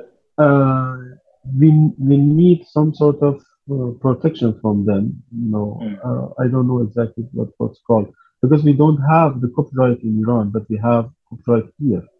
So I cannot publish it uh, and put it in, in YouTube here. So Okay. this time I'm going to Iran. I'm gonna I'm going to them and ask them what can we do. But the purple one and the yellow one, they, I just gave them to another publisher in Iran. So he's a friend of mine and everything is easy. So this time I'm going to fully record everything. And uh, I mean audio and video. So it can be yeah, it can be good not not only for the tombak players, for anyone who's interested to learn something, you know. Um, and and it's not honestly, uh, Father, it's not about me. but uh, it's just Yeah. I'm describing what I did. That that that's all. I don't say me me. Mhm. don't get me wrong, please.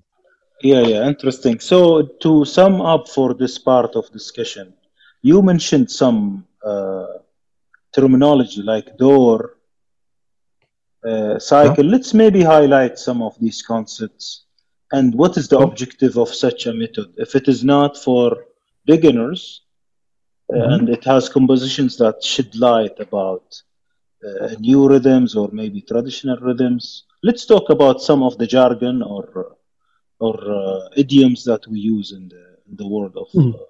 Uh, of rhythm. Like let's start with door. Let's say Yeah. door. Well, door or ira or cycle, it's it's something that I think our music, our, our- our rhythmical part of Mm. music is based on. you Mm. know, because we don't say we don't use. I mean, we didn't. Now we, we are just writing the music in, in the Western notation by using the Western notation. But still, especially you know, if you're doing something well, not only tradition, but if if you say the Turkish music or Arabic music, if you're talking, for instance, about Samai, uh, whether it's uh, I don't know a new cheesy Samai or something really deep and good, you're following the structure. You know? Mm. This structure, rhythmical structure, is door for us.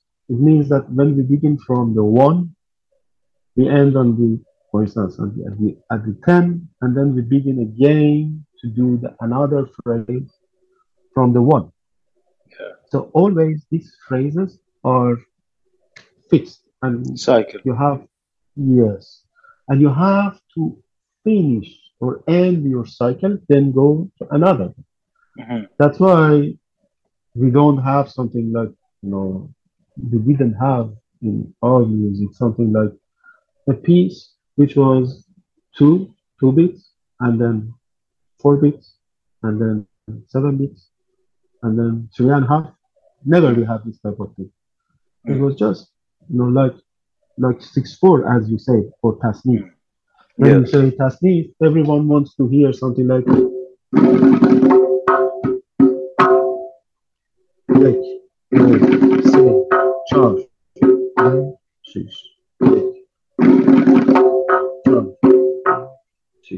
one and four and these accents are essential so in Yeah. any tasnif or any pish daramad in 6-4 your listener or anyone who's listening to, to this music whether they're a musician or not they have to recognize the one three four and six that's all this whole cycle. And it helps the composi- compositor or the other musician to know where are they while they are playing this music Yeah. you know if you lose this it means that you're going to take off the backbone from this music Mhm. Yeah. I think you told me earlier uh, that this is a hidden. Uh, there are a lot of hidden rhythms that are there in the many gushes that nobody paid attention to, yes yeah and you exactly. you are really keen to discover them and document them. Yeah, it's- it's another project is another when i'm when i'm when i go to uh finish this uh, what's that the uh, turk and arab um, uh, adwar Mira, i mean Mm. the compositions and writing the, the things down i'm going to work on this one bushes and i mean za- bushes zarbi Okay. there might we we have many of them, but uh, I absolutely need to sit with a good friend of mine, you know, Arya or Siavash, who are in Iran, to help me uh, because they should play those bouches for me. Sometimes player by player is different. The Yeah. main character of boucher is same, but the silence at the end of the boucher is different. Hmm. You know what I mean? Yeah. Yeah. Someone says ba bum ba bum ba ba bum bum ba bum ba bum ba ba bum ba bum ba bum ba ba bum bum ba bum ba bum ba ba bum. The other one says ba bum ba bum ba ba bum bum ba bum ba bum ba ba bum ba bum. So you know what I mean? And both Karishma. Exactly. The, the characters are same. Hmm. The character of the da-dum, da-dum, I mean this part, but we don't know the silences. So Hmm. then we have to work on it. So to take off just the the character, main character of this bullshit and work on it. Yeah. Uh, Pedram, I'm really interesting, interested in, in, in many questions. Let me ask few more and then move to other, Sure, uh, sure. yeah, other questions. Uh, how do you see the atanin and afail into your work and today's uh, rhythm and music? Are they still important? I think they're still important. Mm, I mean, you can you can use them for for many things. I, uh, first of all, I said just from my personal experience, I, I would rather to use atanin than afail. Mhm. Afail or aruz is mostly for for for poet, so Yeah. uh, which is good. But Yeah. is, uh, uh, but I mean, if I want to play something or not, not, not just on tombak, just like no ta ta ta, no use just the claps and the snaps, something like that. Probably, probably Atanin helps me to transfer the feeling of the rhythm a bit faster and easier than the other ones. Yeah. Also, player by player, they used to sing something. We don't have the culture of singing the rhythm like the Indians, but uh, it's funny because someone like Hossein Tehrani or people before before him, they used to use the words, which is almost like like a tongue, you know, if Mhm. it's the simplified version of that. Yeah. For instance, they say for for two four or some sort of two four four four, like the Bratati Tatam, which I, I will find a video of Hossein Tehrani and I'll show it to you. It's something like they used to count it with uh, with words. They say yek sado bisofan, sat sado bisofan. It's 125. you Yeah. know? Yeah. Yeah. It's or ballet or ballet ballet like uh, or this type of thing. Mm. So, uh, but I think if you want to teach, because now these days we are using the notation. So, Mhm. uh, if you have a notation in front of you, you don't need really to use the acronym. Someone else was working, I think that was something like 25 years ago. His name is Arshad Amasadi. Uh, he's a poet and composer. He was Yeah. using some words like robab, daf, zadam, or things like that, you know, Mm. which dadam is tanan, zadam, tanan, you know, this Yeah. type of you know, wasting the time because Mhm. why you're using the zadam instead of tanan? So tanan is exists at least for 400 years. So it's a- again that I am here, you know, I'm exist. That's a problem Yeah. of I'm existing. We Yeah, have yeah. lots of this kind of things, you know, uh, which okay, if, if you want to to use things and teach them verbally, I think the best is atalim, regardless of the stroke which you have to play, because it doesn't show where is the where, which type of a stroke I should use on my instrument, and it makes some sort of confusion for the for the student. I mean, especially for the beginners, beginners intermediate. Yeah. Yeah. Now, is this related to the grammar of rhythm? Is there a grammar for rhythm? Uh, pardon me, I didn't get. Is there a grammar grammar for Uh-huh. rhythm? Looking at the afanin or uh, sorry, atanin and uh, Uh-huh. whatever uh, possible things that are similar to the culture of the rhythm. Are there any grammar uh, rules that are out there lying out? Yeah, for for the rhythm itself. Grammar. You mean, uh, yeah, you mean uh, for for the tombak players between them, among them, just to sing? Yeah, the grammar itself, like the grammar, like a language. It's a language, like you mentioned earlier. It's a grammar, right? Yeah, of course. It's the thing which uh, most of the tombak player, or not even tombak player, some of people when they're singing the rhythm, it's, it's, it's funny because you see someone who's not into the music world, but sometimes you find them somewhere in among the other friends, or if you do the party, guy comes to you and say, "Ah, ah, you play dum rata dum rata da di da," you know. it's funny because they don't even touch the instrument, but they remember something. So that it means that this uh, the way of the, the sound of the instrument is building up another language, you know, to the to their head. I do the same thing. You know, sometimes when I'm when I'm playing something, I don't do it with atanin. I just imitate the sound of instrument as a grammar here, like Mm. dum da da dum da da da ra da ra is usually for ornament with back ra. Mm. You know, Mm. Yeah. if I want to show it to you, say ra dum dum ra da dum dum ra da dum ra da or rum down rum down rum down rum down rum down rum down rum down ram down, ram down. It's and it's funny because uh, player by player, the bass is same, but sometimes they change a little bit of syllabus, syllabus. Mm. Yeah. because we don't have the fixed way. I mean, we don't have the specific grammar like Indians for that. We lost them, Mm. you know. Yeah. And also, it's a bit, uh, uh, you know, if if you do that, if you sing the rhythm, especially on the stage, is unusual. So Mhm. that's why sometimes people use it for teaching. It's not something that actually what I've heard from the Indian music, it was the same thing. They used to sing just for teaching, sing the rhythm, I mean, Mhm. just for teaching, not performing on the stage. Mhm. Interesting. Yeah. One last Yeah. question before we move to teaching and practice.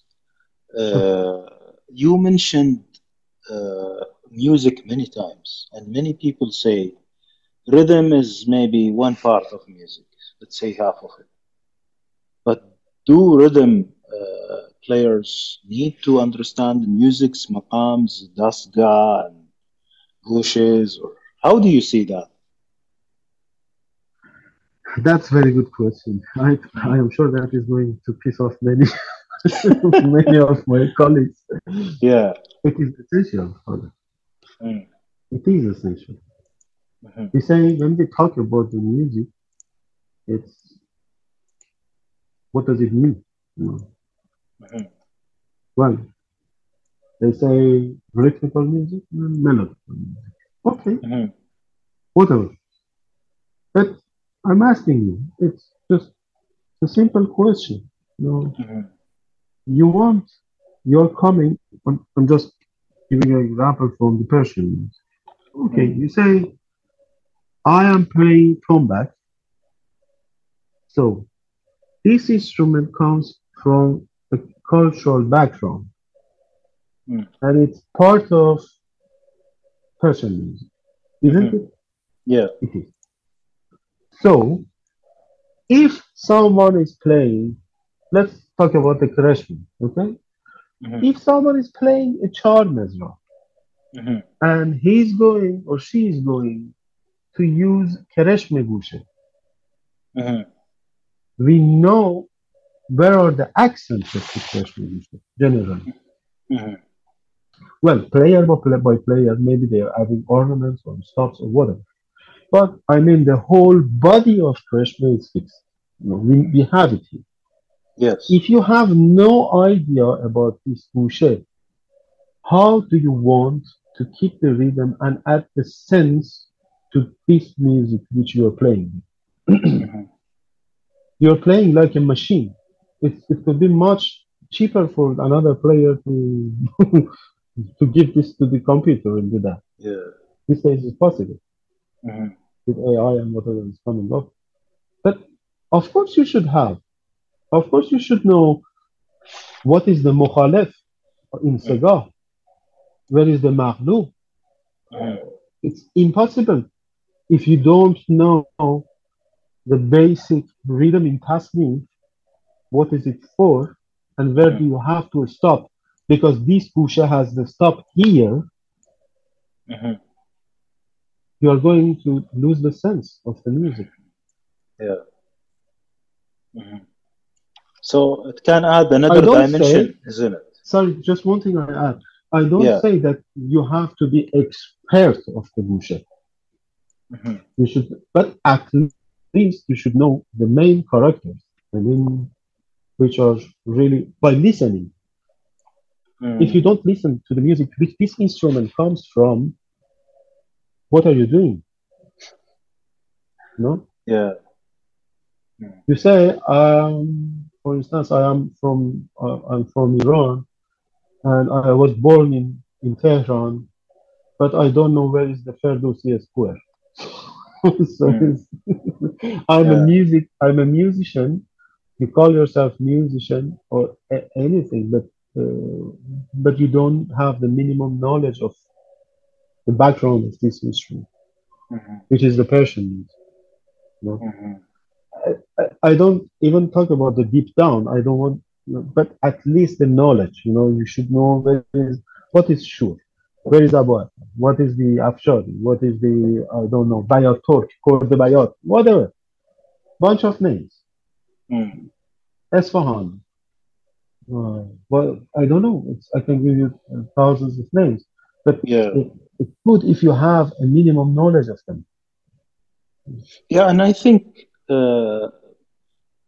percussionists not only play, uh, like you say, the rhythm, there is an emotion. Music is an emotion, isn't it?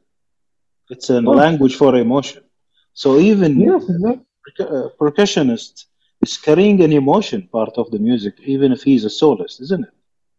Yeah, of course it should be like that. But that's why if if you go back to the beginning of our conversation, which we begin, I told you it's like Hollywood, because they want to show the surface emotion, you know, like in the faces, just like that. But no, you should do it with the music. That's my whole goal. You see the percussions are playing something, and you see you, you see the face of the guy, and you think someone is putting a hot stick in their eyes. You know, It's I it's beyond that. Even like uh, guitar players, oud players, violin players, all of them now they do the same thing, yeah. It's not working. It's not working. No, it's not working. That's what I'm telling you. It's it's surface. It's Hollywood. It's just uh, catching the eyes. That's all. Yeah.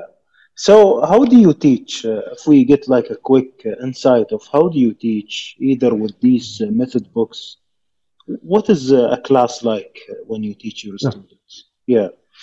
Uh, first of all, I have to say that I would rather always to teach uh, chest by chest and face to face, Okay. not online. You know, it's not my favorite, but these days I have to do it because there is no choice for the guys who are living in the other continent. Mhm. Uh, one one thing really, I think it's uh, it, it's my uh, uh, idea, uh, not my idea. It's my uh, really personal to me. I think the teacher and the student they should not just have a simple practice lesson, whatever, together. Mm. Because teacher is so important to teach the student the way of learning Mhm. before go directly to the playing, you know. Mm. And the teacher can connect the student to the music. That's the first. If you go to someone that doesn't, he or she doesn't know the music, probably he or she can give you something, no, Mm. about your instrument, about the tombak, let's but not about the music. Mhm. So technically, you're learning something, but I mean, musically, maybe not. So, in while, while I'm teaching my students, even they are beginner, you know, beginner, beginner. Mm. Uh, in in our seminar, that happens. Always, if I give them a simple four four, after a couple of hours or probably one two days after the first or two lessons, I said, let's listen to this music together. Mm. By this way, you are going to put a seed of thinking. Mm. And the guy, if of course, if he wants to continue, this can push him, okay, to think what I'm learning now, where should I use it? Mm. And so this is the place for using this rhythm, this tone. Mm. If I'm listening to this tasneem, for let's say Morgh Sahar Mm. from Neydavood. So when I'm teaching you in rata, in bound, in rata, in slowly, slowly the guy is going to get connected to this. Even technically he Mm. can't play, but he's going or she's going to realize where am I, where should I use this, and why I am learning this instrument. Mhm. I don't want to become well. Playing solo is good, nice, Mhm. but why we are playing trumpet? Just for solo? Of course not. Yeah. So if you don't, if you want to be a soloist, just soloist. Cut yourself from whole world and stay alone and play technique all day. But when you put this guy next to another uh, tar player or santur player, he cannot, he can't even has a bunch of techniques and knowledge about the uh, playing fast or flashy or strange technique. He Mm. won't realize the emphasis of this music. Mhm. You Okay. know what I mean? Yeah, So you should know why you are playing this instrument in the first step. I do that with my students. I always tell them, please, this instrument comes from a Persian background culture. Listen to this music. I help them. I give them links, YouTube, whatever. Mm. And also, the simple thing, I tell them, if you want to learn something from different culture, try to learn a bit of the language too. Just mm. tiny, even the numbers to count. Mm-hmm. Instead of saying, like those, uh, sorry, 1, 2, 3, 4, 5, 6, 7, 8, 9, 10, which is not your language, either mine, mm-hmm. I say, learn them in Yekto, say, Chao, Pan, Shi, Sha, That's the first step. Mm-hmm. for the non Iranian. Yeah. Um, but for, for even even for the Iranians, I tell them, you know, uh, after a couple of lessons, uh, listen to the Persian music, and after a couple of lessons, this is your part of this is this piece is part of your lesson. You have to work with that. You put the speaker in the room. You play with this this music, and you should be able first to keep the exact beats Mm. And put the sense of the music as well.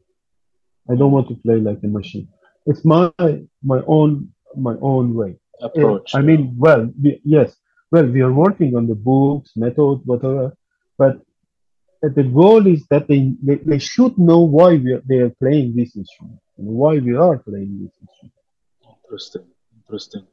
And uh, the practice is, is, as you said, they put a, a loudspeaker and they connect it to a traditional piece or a piece of a master and they play with it or they go into the book. What is the practice uh, routine? The, the, the routine practice can be, you know, for someone who's uh, who's beginning to play from scratch, it can be the simple, really simple method. You know, Mm. uh, just they have to build up their muscles, muscle memory, learn where we have to put our hand, you know, on the, on the right position in this instrument in order to get a good sound, clear, you know. Mm. One thing which I'm always repeating in my classes is, is I'm telling them, look, music, Mm. I mean, imagine not just music, you- playing tombak is like when you're talking Mhm. to someone. If, because one thing which I hear these days is that everyone plays playing loud, and there is no emo- there is no moment of silence. It's like that the silence is not exist in music anymore, especially in the rhythmic part. Mhm. Look, silence is really important.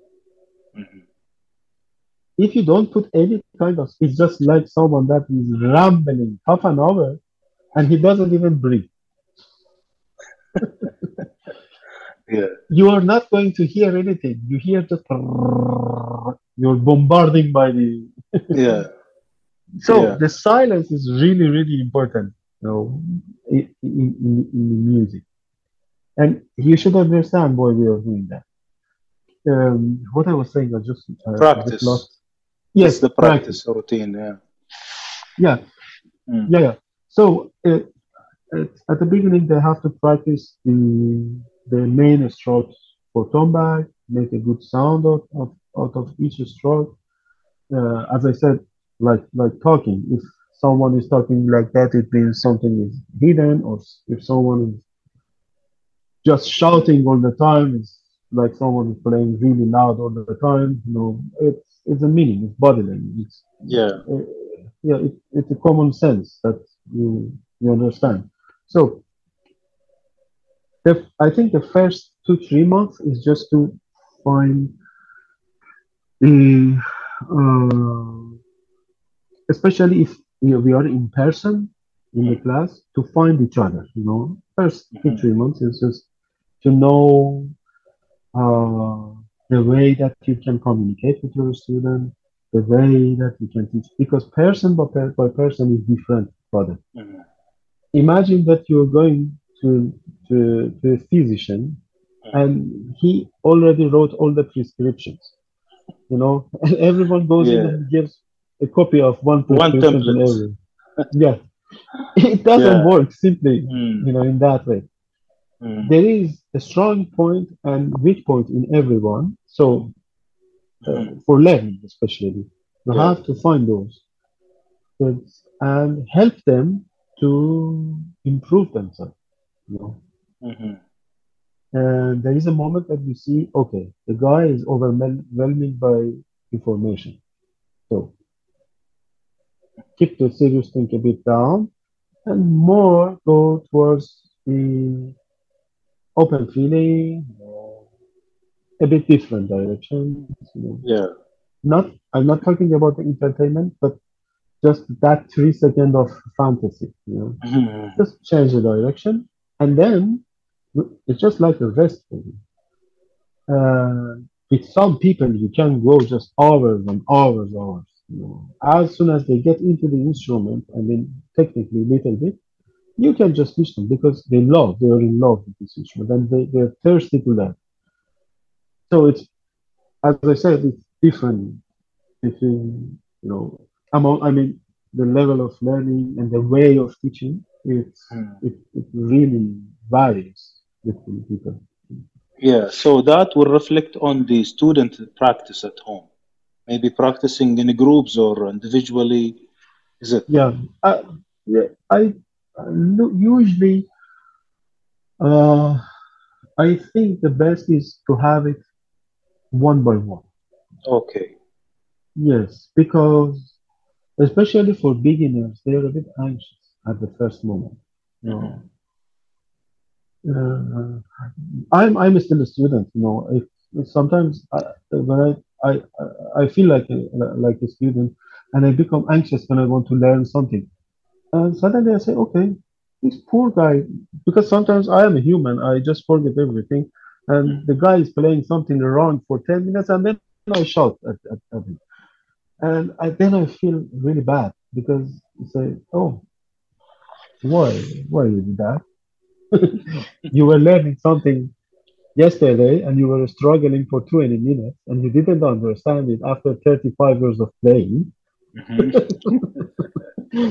You have to shout it at you. But anyway, sometimes that goes, you know, goes off like that. Yeah, yeah. It, yeah, it, and then they have to, they have to practice. You know, when they are in their room, in their home, whatever they are, they have to have the private uh, moment when they sit and be concentrated and repeat the things. Mm. I personally I don't like to sit and play 10 hours or, or 15 hours a day because there is a point that you you don't realize just the muscle is working. Yes. Okay, sometimes some not not every time, less than sometimes. it's not a bad bad bad idea if you challenge yourself, Yeah. but not every time, because we should not forget. Even we are practicing, we should not lose the sense. You know what I mean? Hmm. Interesting. Interesting. It's really Uh, important. Do it musically, musically. mhm. So if sometimes I, I think about about my my experience, uh, there is a day that I am tired, and honestly, my brain doesn't work as usual. so I said, okay, but I want to play a bit, and I want to warm up my hand. What should I do? I put the music, I listen to the music, maybe a light music even, and just keep playing with that, you know, really soft, maybe for half an hour for an hour maximum. And then I leave it. you know, because I say I don't want to play nonsense music, just working on one technique 10 hours. No I tell you one thing. Yeah. Yeah, I tell you one one thing. It's it's a it's a story. A couple of years ago, I went for a seminar in Iran. Uh, actually, that was a private lesson. A girl came to my class. and She was a good player. Mm. Uh, and uh, we had 10 minutes of playing together and um, she told me I was really stressed. I said, why? Said, because I had a bad experience. Said, so what happened? And then she almost had a broken voice and you know, tears in, in her eyes. He said, what's that?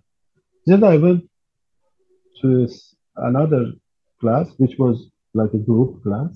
Mhm. And when I went to the waiting room, there were a bunch of men. All of them, they were sitting and they were playing on their lap and their knees and their head and everywhere, just warming up and waiting for the start to get into the room. Yes. And when I, this story is from the 12 years, 15 years ago. Yeah. And, and I get into the room and they looked at me and said, ah, a girl is here. You want to play tombak? Mhm. Tombak is not an instrument for the girls. Mhm. Okay. Uh, she asked them why. And they asked her, this stroke is called ishare. We call it Mhm. ishare. Yeah. And they told her, can you play 11 hours ishare per day? and she said, no. Mm. said, you are wasting your time. Go to your home. Mm. And she, she really left that place. She was a good player. And then Mm. I told her, really, they told you that the game should not play tombak because you cannot play 11 hours with Share? Just a sick person can sit in one spot in his room and do that for 11 hours. Just a sick mind. Sorry to say that I am frank, but I'm telling you direct.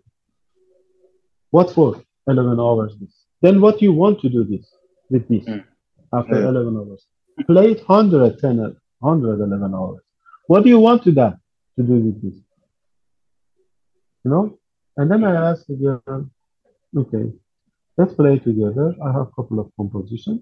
Bring your camera. We record this composition together and just tell to them that my teacher said that a girl can play tombak, of course.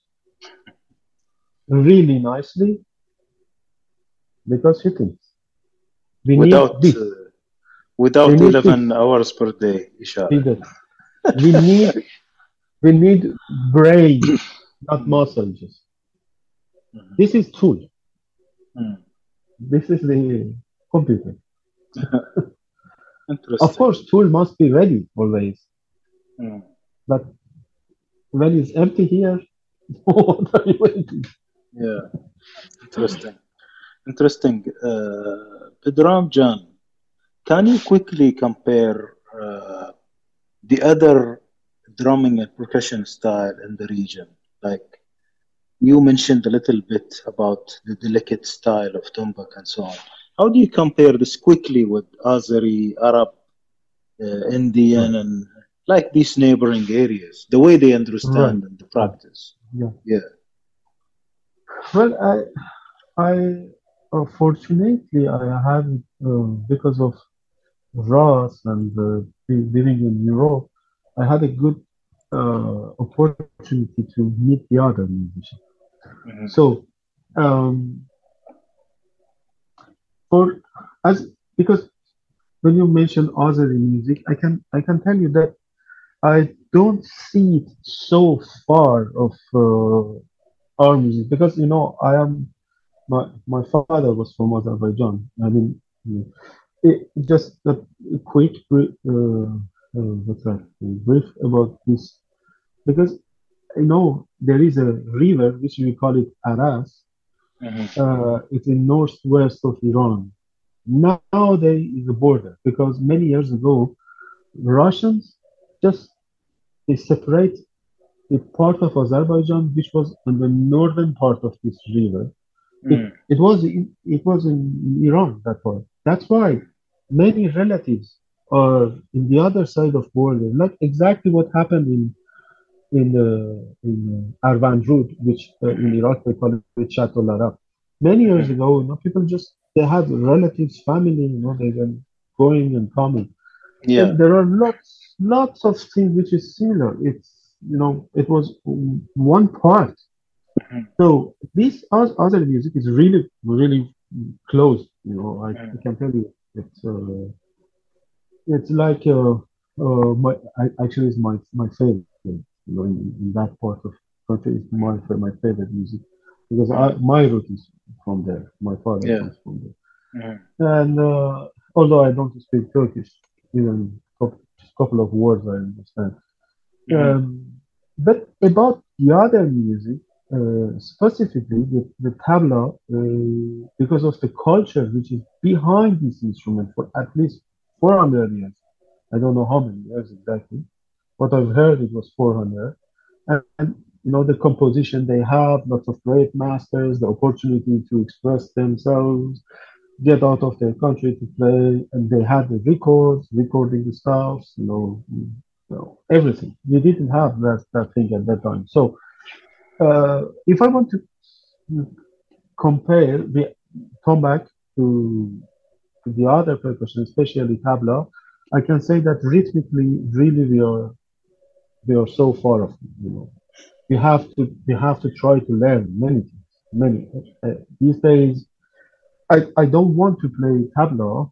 I don't want anyone to play tabla on on tombak, but we have to understand the the, the word of the rhythm is something else. Mm. Maybe we can pick up the good elements. Mm. Maybe we can uh, because for them, tals. When you say tintal, it's a door which has 16 bits, Mm. right? Yeah. For instance, we have Iran Muhammas. Muhammas is 16 bits, Yes. right? Uh, so, but just look at that. India is here, Iran is here. Here is the Tur- Turkey and also the Arab country. so Mm. when we call about the tals and doors, everyone understands these things. But in Iran, we don't have those kind of things. It's just suddenly, if something is erased, and then it begins again. yes. You know. Mm. So, but I mean, inside the music, if you listen to the Persian music, inside the music, we have that that element. It's almost Mm. like a lost one. Mm. You know, just we have to put the dust off.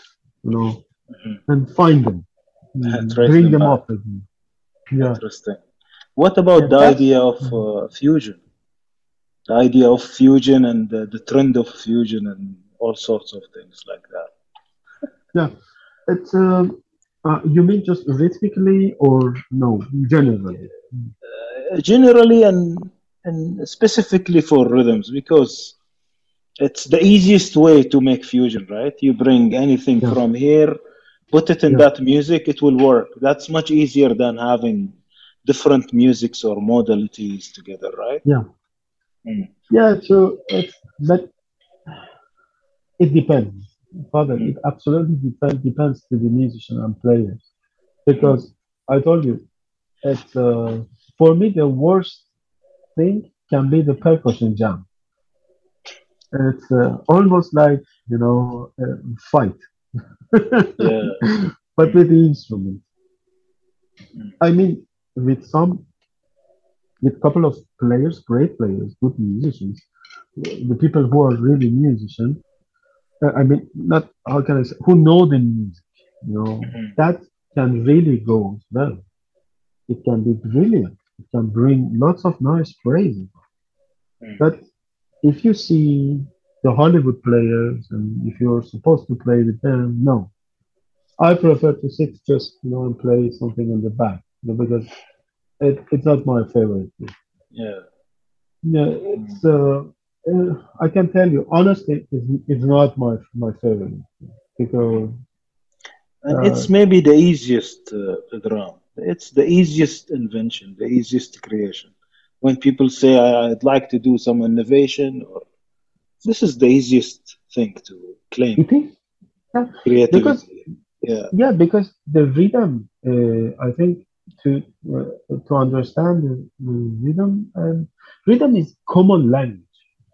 Mm. I can I can say, and well, it can be uh, different from different lands.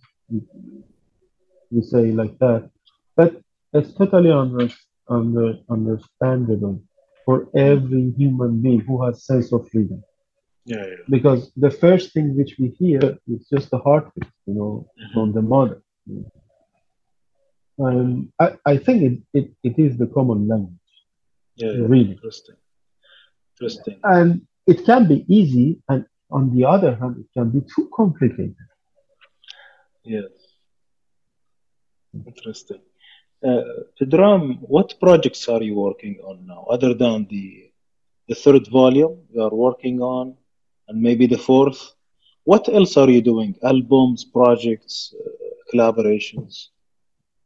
Uh, I have a couple of, uh, if uh, I mean, the written one or this, because this one, the purple book, it is in the sixth chapter. I Mm. this is the first one, the purple one. Yeah. The green one, the green one which comes out is going to be the second chap- chapter of Daftar Mash. Mhm. And this has the sixth chapter. So uh, when this is actually, I'm working on the third and fourth, but uh, really slowly because I want to finish the Turks and Arabs at War Ivar translated to Tomet, which is my goal. I, I think I can finish it in, in one year, one year and a half, something like that Mhm. and then uh, recording this and the, the second chapter of this and also the Heech, which was the yellow book uh, that o- opportunity I don't have it here and uh, uh, also recording uh, with a good friend of mine Arya who plays Santur uh, he's a brilliant musician brilliant Mhm. brilliant and he lives in Iran so we want to, to work on which is really this is very important for me. It, it's going to be the first time that happened, and he has a great, great, great sense of music. Uh, someone who plays melodic instrument compose a melodic piece on the top of a rhythmical composition. Mhm. I gave him a couple of rhythmical compositions, which are based on uh, at least three doors. One is Samai, the other Mhm. one was Dor Kabir, Mm. and the other one was Ira Murabba, which I love them. Mm. so, and a couple of more, uh, but they're, they're simple pieces. And we want to record. He's composing, he's working on them. And definitely, definitely, we will record it this time when I'm in. So it's going to be one important album for me. And also, he's going to write the notation down. I mean, the- everything which he plays. Then we can we can uh, publish the the note and give it to anyone who is interested to learn. Wow, interesting.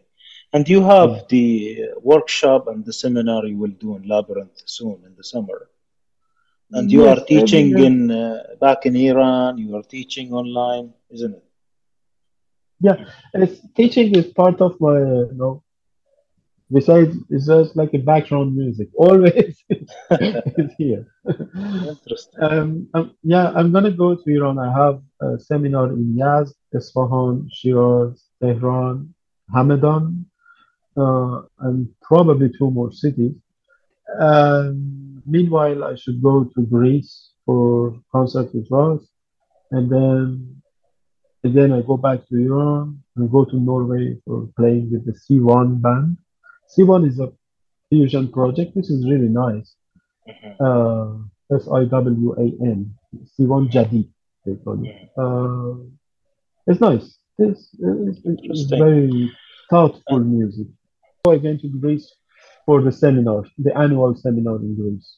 Interesting. Interesting. Yeah. Uh, yeah. So, uh, how can you be accessed or re- reached out to for classes Yeah. or projects or finding your recordings? Where where will we find you online? Yeah. Uh, I have Facebook, which barely I check it, and uh, I have a couple of friends who are trying to help me with the Instagram. I, I, I used to have a site. I think it's still working, but it hasn't been updated. I unfortunately I'm really bad in this type of thing. Sometimes, you know, uh, so if someone wants to reach me, that would be good to contact with this uh, tomback.lesson at gmail.com or even my email, which is pedramkha at gmail.com. Eh, If I get the chance, I'm going to, to check my email. And uh, Sure. but unfortunately, I'm really bad with, with computer. So people Now- can get get to you onto the Facebook Messenger and Instagram, maybe, Yes, I, I Yeah. think that, that that can be one of the and maybe YouTube yeah. YouTube channel, isn't it? I have a channel. Yeah, I have a YouTube channel. I, I go sometimes to drop a video, and I do, I do it with Facebook too. But uh, with with the best is WhatsApp, as we spoke already. I I check my, my WhatsApp because I have to uh, Sure. Connected So, to my family. And now the viewers, if you need uh, our master Pedram, try your best to reach him out. Sorry, I, I didn't get it. they try their best to reach out to you. Interesting. So I think this is a very interesting uh, discussion we had, uh, Pedram. And I really thank you for your time. I know how busy you are. My pleasure. We understand that uh, really very much. Thank you, Father. And I was really happy to meet you uh, back in uh, Noya last year. Like, like, likewise. Sorry, I didn't have enough time to spend with you at that time. I was teaching up up up the village. Yeah. Interesting. And uh, basically, before uh, we conclude, we would like to, to choose one of your compositions to share with the audience. So, what would you pick for us? Oh, sure. I have a bunch bunch of them which are in my YouTube channel. Uh, maybe I send you home, or uh, maybe another one which is for uh, I compose it for Serge. Uh, Serge was my beloved dog that unfortunately he passed away a couple of years ago, right at the beginning of pandemic. And uh, for 12 years we were together, so it's, uh, I, I cannot go to this direction now. It's so sad for me. But Mhm. I would maybe I can send you this composition. Uh, it's in 17 beats, you know. Yeah. Interesting. Interesting. So, Pedram, I leave the conclusion to you. Ah, absolutely. First of all, I would like to thank you, Father John, for this serious project that you have. Um, I'm really, really glad to participate and be your guest. And uh, one thing I always say at the end of my seminars and teaching, and generally with, when I'm with friends, because there are moments that we don't realize when we are talking. Maybe we step in someone's feeling or foot, Mhm. you say, or say something that someone doesn't like, or maybe they took it as an insult. And I, I just want to deeply apologize for that. If I say something, it's it's just my opinion. It, it doesn't mean that everyone should follow it. Uh, uh, uh, if I bother anyone, I just apologize. And if I, uh, I hope it, it, I hope it's useful, you know, what I say. But uh, just for many things, please don't get me wrong. yeah. Thank you very That- much. It was really a great, great uh, time with you, and you were so generous and so. Uh, uh, I mean, My you gave pleasure. us a lot of uh, wisdom in here, and we will meet My soon pleasure, again. Father. We'll meet soon. again. Absolutely, my friend. Absolutely, absolutely. Very happy to, to meet you as well. Yeah, thank you.